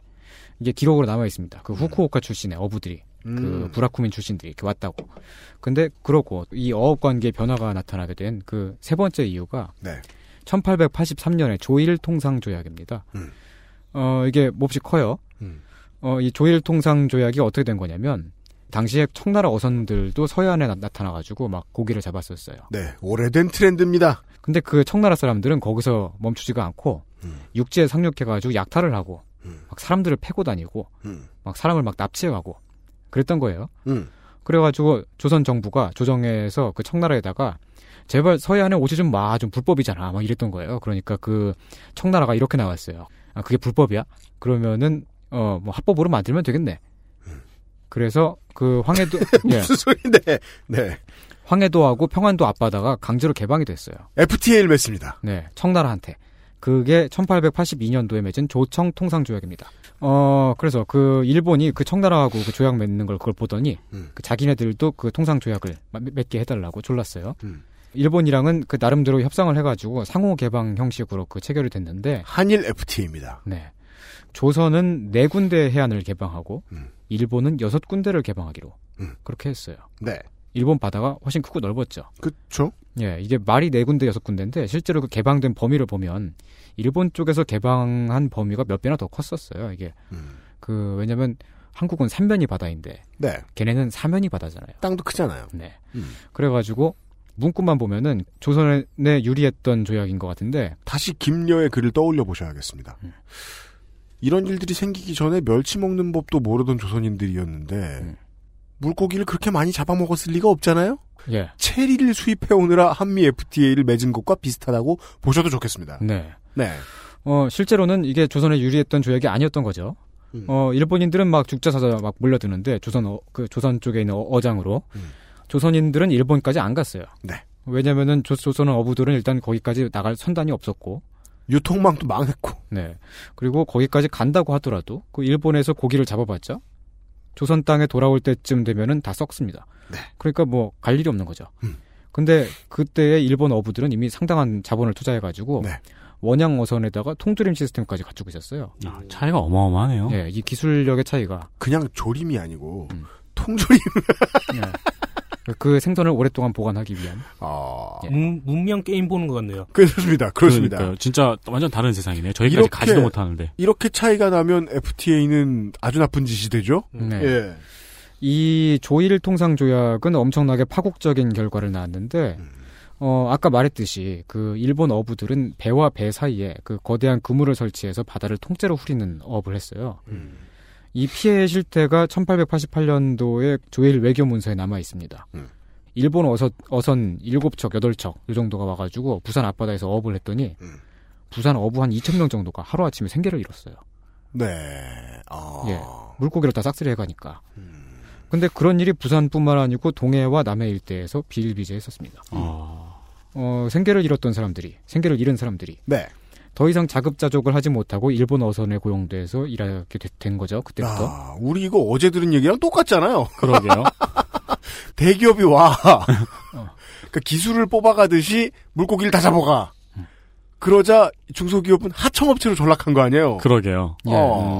근데 거기다가 또 이 그 조선 어부들은 여기서 또 문제가 또 생겼는데 일본 어선에 고용돼서 일을 하는데 그 똑같은 일을 하면서도 조선 사람은 일본 사람보다 몇십 배나 적은 급료를 받았어요. 아까 들은 그 얘기예요. 예. 익숙한 익숙한 전개네요. 네. 어, 사실 이게 그, 근데 그 이게, 이게 또 좀 그 애매한 게 그, 급료를 지급하는 선장의 입장에서는 똑같은 급료를 준 건데, 똑같이 줬어요. 음. 근데 돈의 가치로 환산을 하면은 몇십 배 차이가 나는 겁니다. 어, 아, 커런시의 문제가 붙었다. 예. 어, 요것도 조금 이따가 다시 이야기하겠습니다. 이게 어, 좀만 시대가 여기서 조금만 시대가 뒤로 가면 그냥 다 달러화로 갔어서 됐을 네. 텐데. 아. 예. 어, 여기서 주목할 것은 이게 다 한일 합방 훨씬 이전의 일이라는 겁니다. 어, 20세기 들어서 일, 일어난 일이죠. 네. 어, 1910년도의 일입니다. 음. 그 한국과 일본의 그 어업의 역사를 보면은 이 약간의 기술력 차이라든지 뭐 그런 건 있긴 있었는데 음. 그 19세기 초반 정도까지만 해도 그렇게 별 문제는 없었었어요. 음. 그 일본인들이 고기를 잡으러 오긴 했지만 처음엔 소규모였었고 침략을 하러 왔던 것도 아니고 네, 소소한 원양어업은 봐주죠. 네. 음. 그 걔들도 그냥 뭐 먹고 살려고 왔던 거고. 음. 그러면서 멸치 먹는 기술도 들어오게 된 거고. 그렇군요. 예. 이거는 뭐 침략이나 침탈이라기보다는 처음에는 그 그쪽에서 이쪽으로 빌붙으러 온다 뭐 요런 개념에 가까웠죠. 음. 근데 19세기 중반 후반으로 가면서 격차가 점점 더 벌어집니다. 음. 이게 그 일본에서 그 메이지 유신을 하고 있던 그때 어, 딱 동일한 시즌인데 국사책이 잘 기억나시는 분들은 어떻습니까? 조선에서 무슨 일이 있었나? 어, 그때 조선에서 무슨 일이 있었냐면 돈을 무진장 찍고 있었습니다. 예. 이렇게 기억할 수도 있군요. 어, 그 그때가 그 흥선대원군이 집권을 하던 때였어요. 그렇습니다. 딱 보니까 흥선대원군이 정권을 잡긴 잡았는데 그 경복궁 짓느라고 국고가 텅텅 빈 거예요. 그렇습니다. 그래서 돈을 마구 찍어냈어요. 네, 토목 때문에 돈을 날리고. 예, 그 또 경복궁도 또 지- 짓고 있었는데 한창 다 지어놨더니 갑자기 또 불이 나가지고 다 탔거든요. 그리고 처음부터 다시 지었어요. 그렇죠. 예. 네. 그 그래서 돈을 찍어낸 게 이게 당백전이라고 하자 합니다. 그렇습니다. 예. 이 땡전이라는 단어가 음. 당백전에서 나온 말이죠.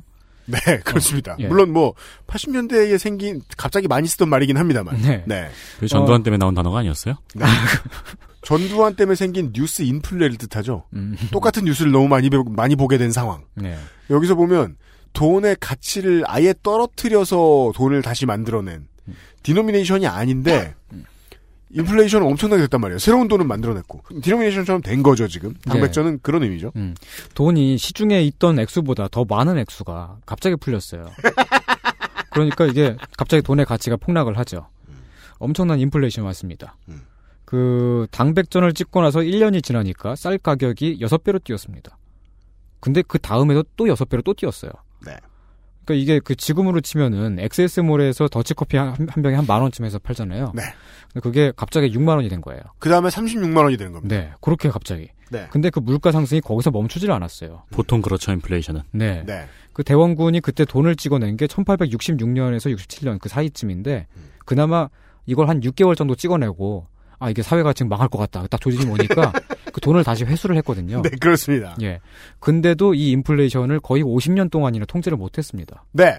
와 대단하네요. 교과서에 밝으신 분들은 이제 여기서 기억나실 겁니다. 잠시 후에 고종이 그 짓을 한 번 더 한다는 걸요. 네네. 그 도종, 네. 고종이 그때 그 나중에 근대 화폐를 찍는다고 화폐 개혁을 한답시고 네. 은전 그리고 백은전 뭐 그런 걸 찍었어요. 네. 그러면서 돈을 또 찍었어요. 그렇죠. 하여간 그래가지고 그 1904년이 되면은 조선에 그 취재하러 왔던 그 로버트 던이라는 취재 기자가 있었는데 그 양반이 그 남긴 기록에 따르면 배낭에 엽전을 가득 담아가야지 차 한 잔을 마실 수 있었다 그래요. 그렇습니다. 1억 짐바브웨 달러로 계란을 살 수 없는 예. 그런 상황이 나온 거죠. 음. 그래서 짐바브웨는 그 광고판을 다 돈으로 칠한 광고판도 있대요. 그, 그 광고판에 예. 뭐 이렇게 부자가 되게 해주셔서 감사합니다 대통령님 뭐 이런 식으로 써 있대요. 네. 근데 실제로 거기다 붙인 돈값이 그만한 종이값보다 싸대요. 그렇죠. 네. 근데 또 한국은 그 임- 짐바브웨하고 다르게 아, 한국이 아니고 조- 당시 조선은 네. 지폐를 썼던 것도 아니잖아요. 그렇죠. 우리가 술에다가 막 엽전을 담아가야 되고 네.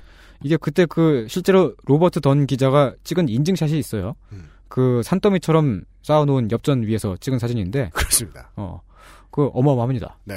야, 이 엽전이 가득 담긴 배낭의 무게는 상상을 초월하겠네요. 예. 천리행군 갈 때 사병은 네. 흉내만 내게 해줘요. 어. 너무 발도 아프고 이러니까 너네들은 어느 정도 수준에선 차를 타고 네. 그, 그 뭐, 결국 차 안 타는 애들이 더 많았습니다만 그리고 그 군장을 안 채워요. 아 군장을 안 채웠어요? 군장을 아 이거 청취자 여러분 그 제가 군 이런 얘기했다고 군대 꼰질리지 마십시오. 페트병으로 채워요. 저희 아, 비어있는 제 페트병. 네. 저희 소대장이 그 말통이라고 하죠. 네. 기름통 그걸 하나 딱 놓고 갔어요. 그 우리 그 우리의 당시의 중대장도 그런 설명을 해줘요. 이것이 그 병사의 생명을 연장시키는데도 중요한 역할을 한다. 물에 빠져 떠오른다. 그냥 이러고 메고 무거 사령관님 지나가시면 무거운 척을 해라. 아 근데 그 군장이라는 게 아무리 그렇게 막 속에 들어있는 걸 비우고 그래도 가짜로 무겁잖아요. 넣고 그래도 무겁잖아요. 그런데 여기에다가 노쇠를 녹인 무언가를 음. 그러게. 가득 채웠다. 차 한 잔을 마시기 위해. 그럼 이제 식구 가다가 소가 죽는 거예요? 네, 차 한 잔 살려고? 네. 어 그렇게 되기 전에 더치 커피를 마십시다. 네. 어. 그런 얘기입니다. 오로- 한- 한 병에 오로- 한 만 원쯤 해요. 네, 아직은. 오르기 전에 어서 구매하십시오. 예. 네. 아, 그것도 그 경제 권력을 쥐고 있는 사람들이 언제 이런 걸 할지 몰라요. 맞습니다. 네, 당 100만 원. 그 저기 조선의 유통망이 폭망했던 것도 그렇게 막 그 엽전을 싸, 싸들고 가야 되는 그 인플레이션 때문이죠. 일본인들이 왔더니 예. 예. 뭐 하나를 살려고 그래도 막 돈을 엄청 많이 싸들고 갖고 가야 됐는데 음. 어 뭐 그렇다고 뭐 역시 지폐가 있는 건 아니니까 갑자기 상품 시장이 싹 사라지고 원시적인 물물 교환 체제로 갑자기 돌아간 거예요. 이게 참 재밌죠? 예. 돈의 무게, 예. 물리적인 무게가 인플레이션과 함께 엮여서 네. 네. 경제 시장을 마비시켜요. 네, 그게 1866년에서 67년 사이 딱 한 6개월 정도 사이에 갑자기 그렇게 변화가 생긴 그렇습니다. 거예요. 사람들이 다들 이게 시장에 앉아서 아 돈 쓸모없어. 그러니까. 그 얘기를 하고 있는 거 아니에요? 네. 예. 그러니까 그 어부들이 그 물고기를 많이 잡으려고 하지 않았던 것도 그래서 그런 거죠. 일본 어부들의 천국은 그렇게 열렸다. 네. 많이 잡아봤자 팔리지가 않아가지고 썩어버리니까 딱 먹을 만큼만 잡게 된 음. 거죠. 네. 뭐 그 물고기를 잡는데 뭐 좀 비싼 생선 있잖아요. 뭐 네. 음. 병어나 뭐 옥돔 이런 거라도 잡아봐요. 집안이 망합니다. 네. 동전 둘 데가 없어서. 네. 집보다 동전 쌓아놓는 게 더 크겠죠. 예. 동전으로 집을 짓지 않는 이상. 네. 예. 그래서 그 어업 기술이나 그 배에다가도 투- 투자를 하지 못했어요. 음. 돈이 없으니까. 이게 동전을 녹여서 배를 만들지 않는 이상 그런 기술이 있지 않은 음. 이상. 그래서 원시적인 어업밖에는 하지 못한 거죠. 음. 나중에 일본 어선들이 들어오면서 생계를 잃었을 때 그 일본 어선에 고용되어 일하면서도 낮은 급료를 받았던 것도 이 인플레이션 때문입니다. 그렇습니다. 똑같은 돈을 줬는데도 그게 동전으로 주든 운전으로 주든지 간에 일본에서는 그걸 가지고 몇 날 며칠을 뭐 호화롭게 먹을 수 네. 있었는데 조선에서는 그걸로 그 뭐 한 쌀 한 움큼 사기도 힘들었던 거죠. 그렇습니다. 그래서 실질적으로는 뭐 한 몇십 배 적은 급료를 받게 되는 이리하여 이 경제 정책을 실패하는 국가들에게 기준 통화가 있다는 것이 행운처럼 여겨지게 되는 거예요. 현대에 와서는. 예. 예. 저는 이렇게 생각하는 게 그 1910년도의 한일 합방은 나라가 망한 원인이 아니라 결과다. 아, 네. 예. 그 전에 이미 무수히 많은 일들이 있었고 이것을 우리는 멸치를 지켜보다 보면 알 수 있었다. 예. 네. 그 결과로 국권이 넘어간 거죠. 음. 멸치잡이에는 이런 역사가 있었습니다. 음. 야, 이게 시나리오가 부산행 같아요. 어. 네. 19세기의 조선은 맛있는 멸치를 얻은 대신에 바다를 잃었습니다. 그렇습니다. 어, 그리고 20세기에 들어와 예. 맛있는 멸치를 더 얻은 대신에 나라를 잃었습니다. 이게 이게 다 저게 뭐야 흥선대원군 때문에 그런 거 아니야? 이 이거 얘가 나라를 말아먹었어요. 왜 뉴스 포르노 하시네? 그, 아 친해요. 친해요? 왜요? 아, 죽어, 야, 진짜 죽었다고 막말하는데 끝이 없네요. 이젠 친하대. 아, 오늘 안 넘어가네. 하응이 형, 나도 알아. 네. 아저 그분 좋아요. 이름이 뭐. 지난주에 베넷에서 네, 봤어요. 네. 예. 이름이 하흥이잖아요. 하흥. 아, 하흥이죠. 의태어예요. 교태를 부리는 소리. 아, 이, 이하흥 얘가 나라를 마- 말아먹었어요. 매우 그렇습니다. 그 그런 이야기를 멸치 이야기로 들어보았습니다. 네. 저희들이 말이죠. 광고를 듣고 와서 우리가 일제 시대를 겪게 된 이유, 그리고 경제 정책의 실패, 인플레이션, 멸치 이런 것들이 이 무슨 결론을 얘기하려고 이런 얘기를 듣게 되었는지 아, 이제 확인해 볼 시간이 됐습니다. 방금 전 그 멘트의 나열도 되게 재밌네요. 인플레이션 실패, 경제 정책의 실패, 멸치, 경술국치 등등등. XSFM입니다.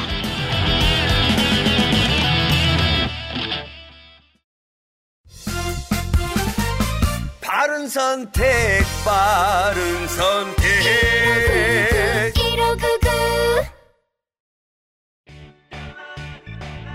언제까지나 마지막 선택. 아로니아 침.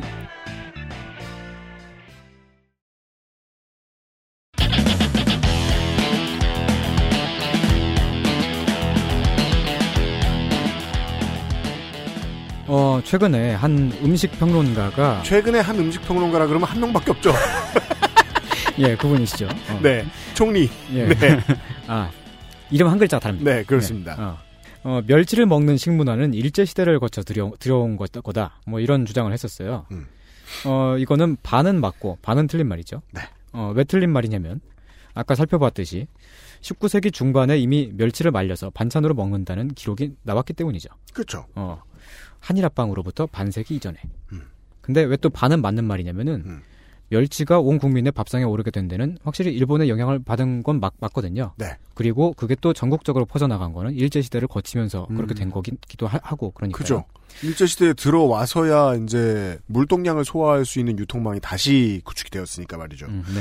그, 그래서 말이죠. 이 전문가가 말하는 발화의 패턴을 보면 참 재밌습니다. 음. 아, 일제시대를 거쳐 들어왔다. 네. 이렇게 말하면 반은 맞을 수밖에 없어요. 근데 원래 모든 틀린 말은 반은 아, 붙어라고 말했으면 틀릴 수 있어요. 네, 붙어라고 말하면 안 돼요. 거쳐라고 말했으면 반은 반만 딱 맞고 반은 틀릴 수 있어. 예, 예. 원래 모든 틀린 말은 반은 맞아요. 네. 그래야 그- 틀릴 수 있거든요. 아, 예. 그래서 말이에요. 그, 이, 이 한 음식 평론가가 요새 고생 많이 하잖아요. 네. 예. 그래서 저의 그, 언론관이 드러나는 거예요. 어차피 사람은 타율 뭐 7, 8알 맞추고 이러면은 잘 하는 거다 방송에 나와서 떠드는데, 지식을 떠들고 이러는데. 음. 네. 따라서, 이 너무 큰 삑사리를 내서 욕을 먹은, 먹거나 아니면 사람들에게 잘못된 정보를 전달해서 사람들에게 혼란을 주느니 너무 유명해지지 마라. 저의 언론관이죠. 예. 저희들도 갖다 놀릴 수 있고 얼마나 좋아요. 반은 맞고 반은 틀리는 얘기. 멸치를 먹는 식문화는 일제시대를 거쳐 들어온 거라는 진술. 예. 근데 요즘에 한간에는 그 주장을 반박하려고 그 자산어보를 인용하는 글이 떠돌아다녀요. 자산어보 얘기 무슨 그, 그, 그 먹는 방송 보는데 자산어보 얘기 되게 많이 하더만요? 예. 그 다른 책이 없나? 예. 어. 자산어보는 뭐 조선의 생선 과학이 집대성된 책이잖아요. 그렇습니다. 어. 그게 정약전이 귀양가 가지고 지은 책인데 네. 어, 여기 보면은 그 이제 인터넷에 떠돌아다니는 글을 보면 자산어보에다 보면 보니까 멸치로 국을 끓여 먹었다 뭐 이런 대목이 나온대요. 그러면 시대가 어느, 어- 언제쯤 되는 거죠? 어, 자산어보가 한 1814년, 15년 한 그때쯤 사이에 음. 네. 쓴 책입니다. 어, 근데 그, 이 내용이 실제로는 자산어보에 안 나오죠? 그, 그런가요? 음. 예, 멸치로 국을 끓여 먹었다. 뭐 이런 게 나온 게 아니고, 정확하게는 젓갈에 쓰는 생선이므로 선물용으로는 좋지 않다. 음. 선물 골라주는 예, 이렇게 써 있어요. 정말 정씨 삼형제가 얼마나 개덕후들인지 알 수 있어요. 이게 나무위키 사관이죠, 이 양반들. 그러게요. 예. 네. 선물용으로는 좋지 않다. 그러니까 셋이서 나무위키를 만들었죠, 이 사람들은. 음. 어, 예. 근데 그것도 그 멸치라고 써 있는 게 아니고 추어라고 하는 항목에 나와요. 그렇습니다. 네. 근데 그 정약전이 썼던 추어라고 하는 거는 멸치뿐 아니라 까나리, 뭐 밴댕이, 어, 밴댕이는 그 작은 청어죠. 청어과에 있는. 그리고 정어리. 뭐 이런 것들을 다 포함하는 개념이었어요. 네. 그걸 근거로 해가지고 예전부터 멸치로 국을 끓여 먹었다. 라고 말하기는 매우 어렵죠. 누가 논문 이렇게 썼으면은 담당 교수님한테 집어 던짐 당해지죠. 네. 그렇죠. 예. 근데 멸치 식문화가 어떻게 생겨났는지, 뭐 그리고 어떻게 보급되었는지 그건 그렇게 크게 중요하지 않을지도 몰라요. 어, 제가 너무 찌질하게 그동안 매달렸나요? 네. 아, 그, 음. 그- 중요하지 않을지도 모릅니다. 음. 예. 멸치는 이미 오늘날의 그 한국 요리에 자주 쓰이는 대표적인 식재료가 됐고요. 네. 그리고 손희상 선생이 늘 가장 따지는 가치인. 네. 음. 영양이 많습니다. 그렇습니다. 어, 그리고 맛있습니다. 네. 어, 맛있으면 땡이죠. 네. 어. 그리고 현대로 오면은 멸치는 군사 독재를 무너뜨린 공신이기도 해요. 아니, 앞에 얘기는 다 그래도 들어본 얘기인데 이 얘기는 무슨 소리인지 모르겠어요. 아, 뭐 그냥- 모르겠어요. 모르겠어요. 아, 아, 이거 그냥 제가 제가 그냥 개, 인적인 의견인데요. 그러니까 87년에 멸치가 모자란다고 대학생들이 다 시청 앞에서 100만이 모인 게 아니잖아요. 아니 멸치가 어. 상륙해가지고 막 집회를 했다든지. 네. 멸치 상륙 작전이에요. 아, 그냥 그, 그 일제시대 때, 그, 거제. 그럼 죽잖아. 우리 아까 배웠잖아요. 예. 네. 그 일제시대 때 그 거제도에 그 상륙해가지고 정착했던 그 일본 어부들이 있었다 그랬잖아요. 그렇습니다. 그러니까 그 사람들이 그 멸치 어장 대부분을 그 이제 차지했었지만, 그 와중에도 1930년대, 음. 네. 그 조선 사람이 경영하는, 경영하는 그 큰 규모의 어장이 있었어요. 멸치 그렇습니다. 어장이. 그게 그 김영삼 대통령네 집이죠. 그렇습니다. 그리하여 오늘날의 상도동계는 아직도 그를 추억하며 멸치 국물로 만든 칼국수를 먹어요. 그 저희 김 전 대통령은 실제로도 그 집에서 멸치 잡아서 보내주는 돈으로 맞습니다. 그걸 정치 자금으로 썼습니다. 멸세네요, 멸세. 예. 어, 그래가지고 그 결과적으로 그 멸치가 군부를 무너뜨리는 거, 뭐 일조를 한 게 아닌가, 뭐 이렇게 볼 수 있죠. 이쯤 되면 동상 같은 거로도 세워야 되지 않을까요? 멸치 동상이요? 네. 군부를 무너뜨린 기념으로. 아, 사실 뭐 저는 그 김영삼 대통령의 최고 업적을 이거라고 봐요. 뭐요? 멸치? 네, 그냥 멸치 드신 거. 그 칼칼 칼국수 드신 거. 어. 예. 네, 그렇죠. 예, IMF 어. 자기가 맞은 거. 네. 예. 2위가 쓰레기 종량제. 네, 맞아요. 어, 이 정도. 네. 어. 맞아요. 김영삼 대통령의 가장 큰 업적은 지가 당선된 거죠. 예, 예, 예. 그죠. 네. 어, 그걸로 민주화의 물고가 뭐 튀었다 뭐 이렇게 말할 수 있겠죠. 그렇습니다. 아무튼 결과를 모르고 막 따라가고 있습니다. 네. 어, 지금 얘기가 계속 이렇게 흘러왔는데 네. 어, 이제 다시 요리 박사 김상조 선생이 요리로 돌아와야죠. 뭐라고요? 아, 그렇습니까? 네. 스텝이 너무 현란해서. 네. 어. 네. 무하마드 알리를 보는 것 같습니다. 제가 오늘 에피소드의 총알바지가 된 느낌인데. 맞아요. 맞아요. 굳이 제가 오프닝에 나올 쓸 이유가 있나요? 왜 그 주연급인 줄 알았는데 5분 뒤에 죽는 그런 케이스죠. 지금은. 네. 어, 어쨌든 그 김상조 선생께서 그 멸치국수의 정석을 보여주셨습니다. 네. 어, 멸치로 시원하게 국물을 낸 육, 국수. 음. 어, 어, 저는 이렇게 평가하고 싶습니다. 그- 뭐죠? 그, 어쩐지 그 김상조 요리 박사의 네. 이 요리에는 그 나라를 잃은 민족의 서름이 왜요? 어쩐지 그- 웬데?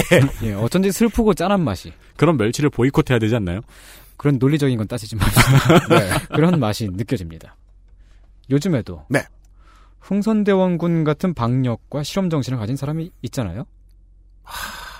그거 되게 갑자기 문장 하나로 등골이 서늘해지네요. 흥선대원군을 우리가 비웃을 수 있는 이유는 죽었기 때문이잖아요. 어, 그렇죠. 하응 이름 때문이죠. 심지어 죽은 지 오래 됐는데 아직도 이름이 하응이라서 더 귀엽고 네, 이름은 바뀌지 않으니까 비웃기가 좋아요. 네. 옛날 실정이잖아. 네. 우리 외신 들어요. 브라질 노동자당 혀 끌끌 차다가 그냥 아유 그냥 안타깝게 됐네. 이러 그냥 그냥 넘어가기 좋아요. 그렇죠. 내가 브라질이 아니잖아. 네. 그러나 지금의 한국 사회도 흥선대원군과 필적할 만한 인물이 있을지도 모르겠다라는 생각은 저 지금 처음 해보네요. 예, 그 대원군은 정권을 딱 잡고 보니까 그 뭐 경복궁 짓느라고 국고가 텅텅 비어가지고 돈을 찍었잖아요. 그렇습니다. 어, 저 그분도 딱 보니까 정권을 잡긴 잡았는데, 네. 어, 4대강 파느라고 국고가 텅텅 빈 거예요. 맞습니다. 그래가지고 뭐 돈을 마구 찍어내겠다니만이 뭐 이런 말씀, 이런 얘기가 오가고 스케일이 있어요. 엄청나게 커졌죠. 네. 차라리 경복궁이라도 하나 더 지셨으면 음. 강한 파고. 어. 어, 아휴, 이 흥선대원 이 흥선대원군 잘못이에요. 네, 안 돼, 그래요? 예. 어, 제가 예. 제 생각인데요. 네. 이게 결론인 것 같습니다. 흥선대원군 오늘은 멸치와 인플레이션에 대해서 이야기를 해보았습니다. 아, 저 흥선대원 그냥 친해요. 아 다음에 그분한테 한번 물어봅시다. 친하다고 생각하는지. 네, 같이 풀스도 하고. 네. 근데 저는 어렴풋이 한 몇 년 전에 지나가다 이런 생각을 해본 적이 있어요. 저는 5만 원을 싫어하지 않아요. 네. 5만 원 있으면 기분 좋아요. 네. 5만 원 권을 말하는 겁니다. 물리적인 그 지폐 말이죠. 네. 여러모로 5만 원이 생긴 게 좋은 일이라고 봐요. 네. 수산물 시장, 농축산물 시장 네. 이런 데 가면은 그 왜 현금들 막 왔다 갔다 하잖아요. 훨씬 정신 좀 덜 사납게 해주기도 할 것 같고. 그쵸. 그 시장 상인들은 막 그 만 원짜리를 이렇게 막한 한 움큼씩 전대에 넣고 장사를 하셔야 되잖아요. 맞아요. 위험하기도 위험하고요. 그 학교 앞에 저 문방구나 서점 같은데 현금 장사 엄청 되잖아요. 네. 그래서 거기 주인 아저씨들 보면 아저씨 아줌마들 보면 지갑이 이렇게 생겼어요. 이렇게 생겼어요. 네. 그 저 마른 목골로 생겼어요. 예, 돈이 너무 많아서. 그 어릴 때는 진짜 부자 아저씨라고 생각했죠. 네, 맞아요. 세상에 제일 부러웠어. 그보다 더 어릴 때는 동전이 많은 오락실 아저씨. 그런 문제 해결해 주는 것만도 고맙지 않나? 라고 생각했어요. 네. 하지만 우리는 교과서에서 정확히 배웠거든요. 경제를 안정시킬 다른 대책이 없는 상황에서 나오는 디노미네이션은 무슨 결과를 부르는가?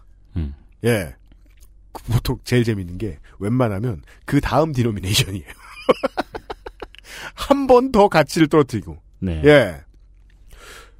혹시나 한국의 사람들이 지금 한국 돈을 쓰고 있는 한국 사람들이 가지고 있는 실질적인 소비 능력이 급격히 줄어들 수도 있는 상황은 아닐까. 아, 근데 실제로 과자 가격이나 아이스크림 가격 같은 거 있잖아요. 예. 뭐 200원 하던 게 1000원 하고 네. 뭐 그런 체감 있잖아요. 라면 가격 같은 경우도 네. 그렇고 어렸을 때하고 지금하고 비교하면 어마어마한 차이가 나는데 이게 정상인가? 라는 생각은 많이 들더라고요. 이만큼의 차이가 정상인가? 음, 아, 물가가 많이 뛰었다는 얘기죠. 네네. 그러니까 이제 뭐 이게 자연스럽게 뛴 수치인가? 라는 걱정이 좀 들더라고요. 근데 점점 또 가속화가 되고 있는 것 같은 염려는 되더라고요. 저는 뭐 경제에 대해서 아무것도 모르고 있지만. 그 스타크래프트 1, 저, 이, e스포츠가 생기면서, 시장이 생겨나면서, 네. 어, 회사가 유닛들과 종족 간의 밸런스 패치를 어떻게 하느냐가 시장 판도를 다 바꿨어요. 그렇죠. 1.03인가 1.08 버전으로 스타크래프트 1이 패치가 되었을 때 그때 굿바이 막 기념전도 하고 막 그랬었죠. 시장이 다 뒤집어졌어요. 다들 엄청나게 긴장을 하고 있었어요. 장사 어떻게 하나 이제. 네. 최초의 평가는 그거였어요. 가장 먼저 벽겼다고 하는 게 테라는 배틀 크루저 값이 좀 비싸졌어요. 네. 인구수가 줄어들고. 네. 그런데 저그는 스포닝 풀 가격이 스포닝 풀이 50원 올랐죠. 네. 이건 스- 라면 값이다. 서민을 울리는 거다. 아니 근데 멸치 얘기를 하다가 갑자기 스타크래프트, 스타크래프트로 빠지네요. 본인은 멸치 얘기하다 뭐 했는지 생각해 보시고요. 아, 예. 예. 실질적인 가장 잔인한 인플레이션을 우리가 경험하고 있는 것은 아닌가 하는 의심하고 있었거든요. 네. 네, 한번 생각해 보게 됩니다. 5만 원짜리가 주인공이라는 뜻은 아닙니다. 전혀 아닙니다. 오늘 주인공은 당연히 멸치국수입니다. 네. 네. 아, 그 아실 최초의 쿡방이었습니다. 그리고 오늘의 주인공은 어, 김상조 요리 박사님이었습니다. 네. 두 분 수고하셨습니다. XSFM입니다.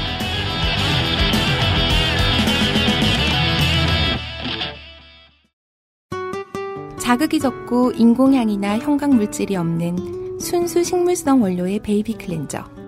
아이에게 좋은 건 다 해주고 싶은 엄마 마음, 빅그린 맘메이드 베이비 클렌저에 담았습니다.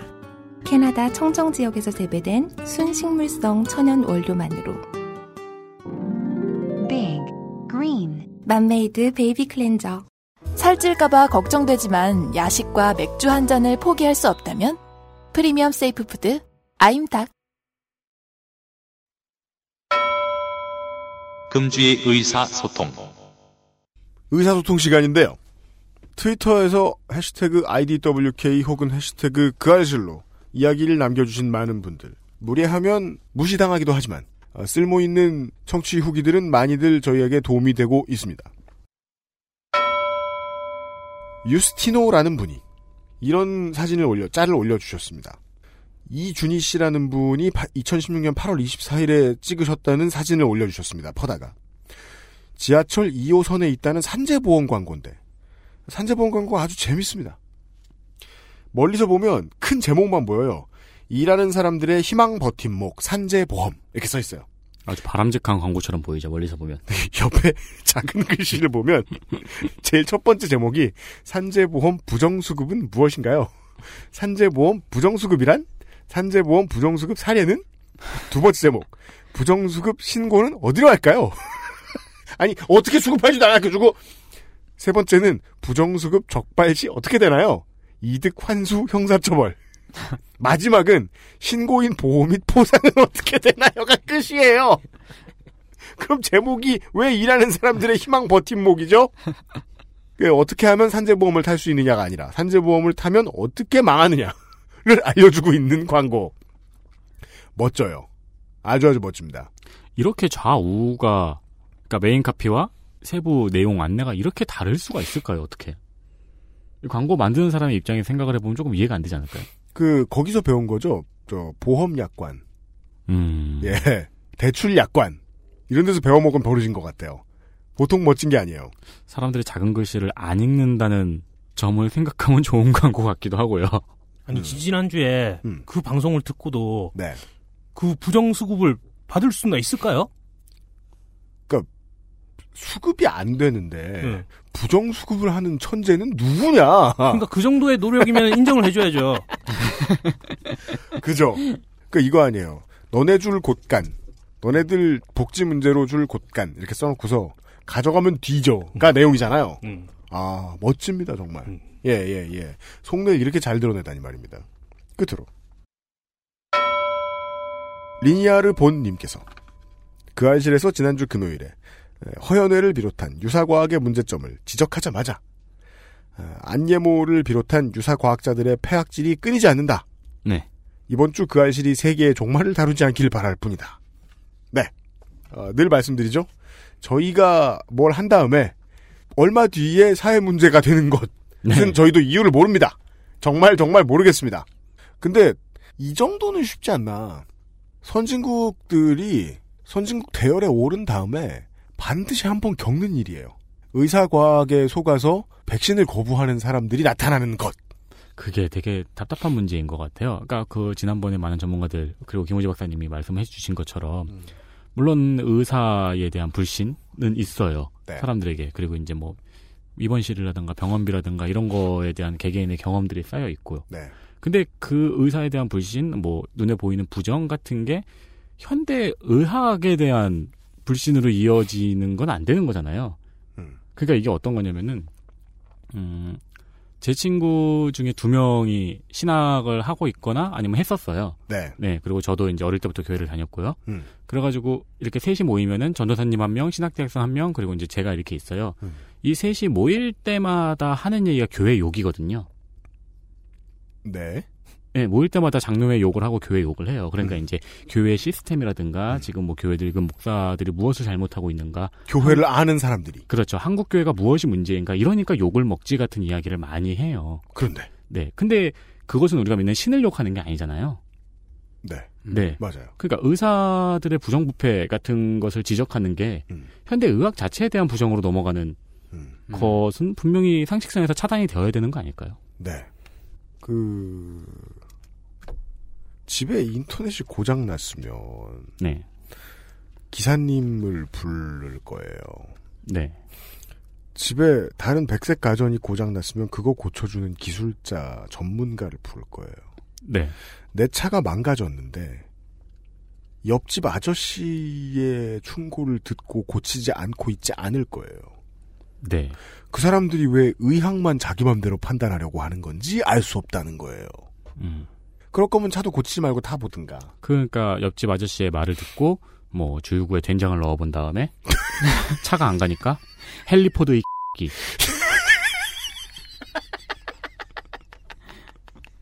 네.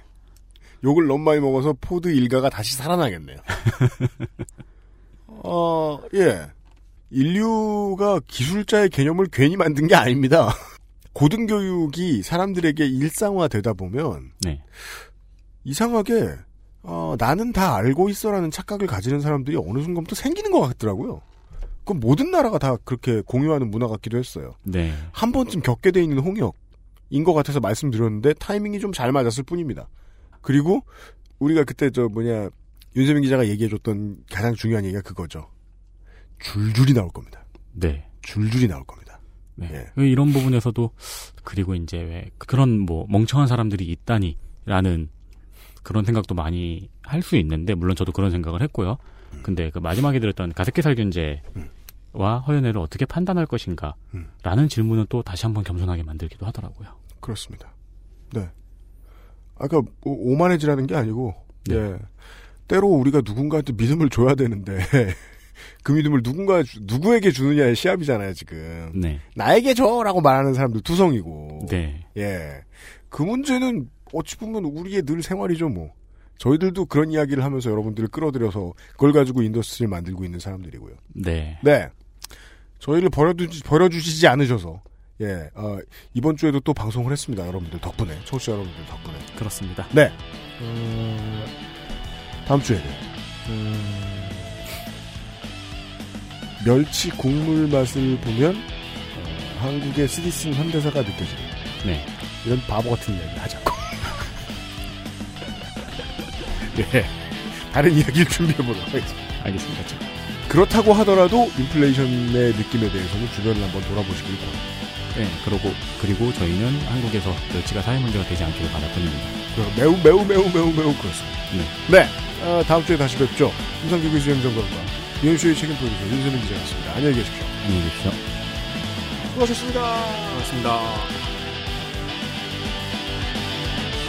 XSFM입니다.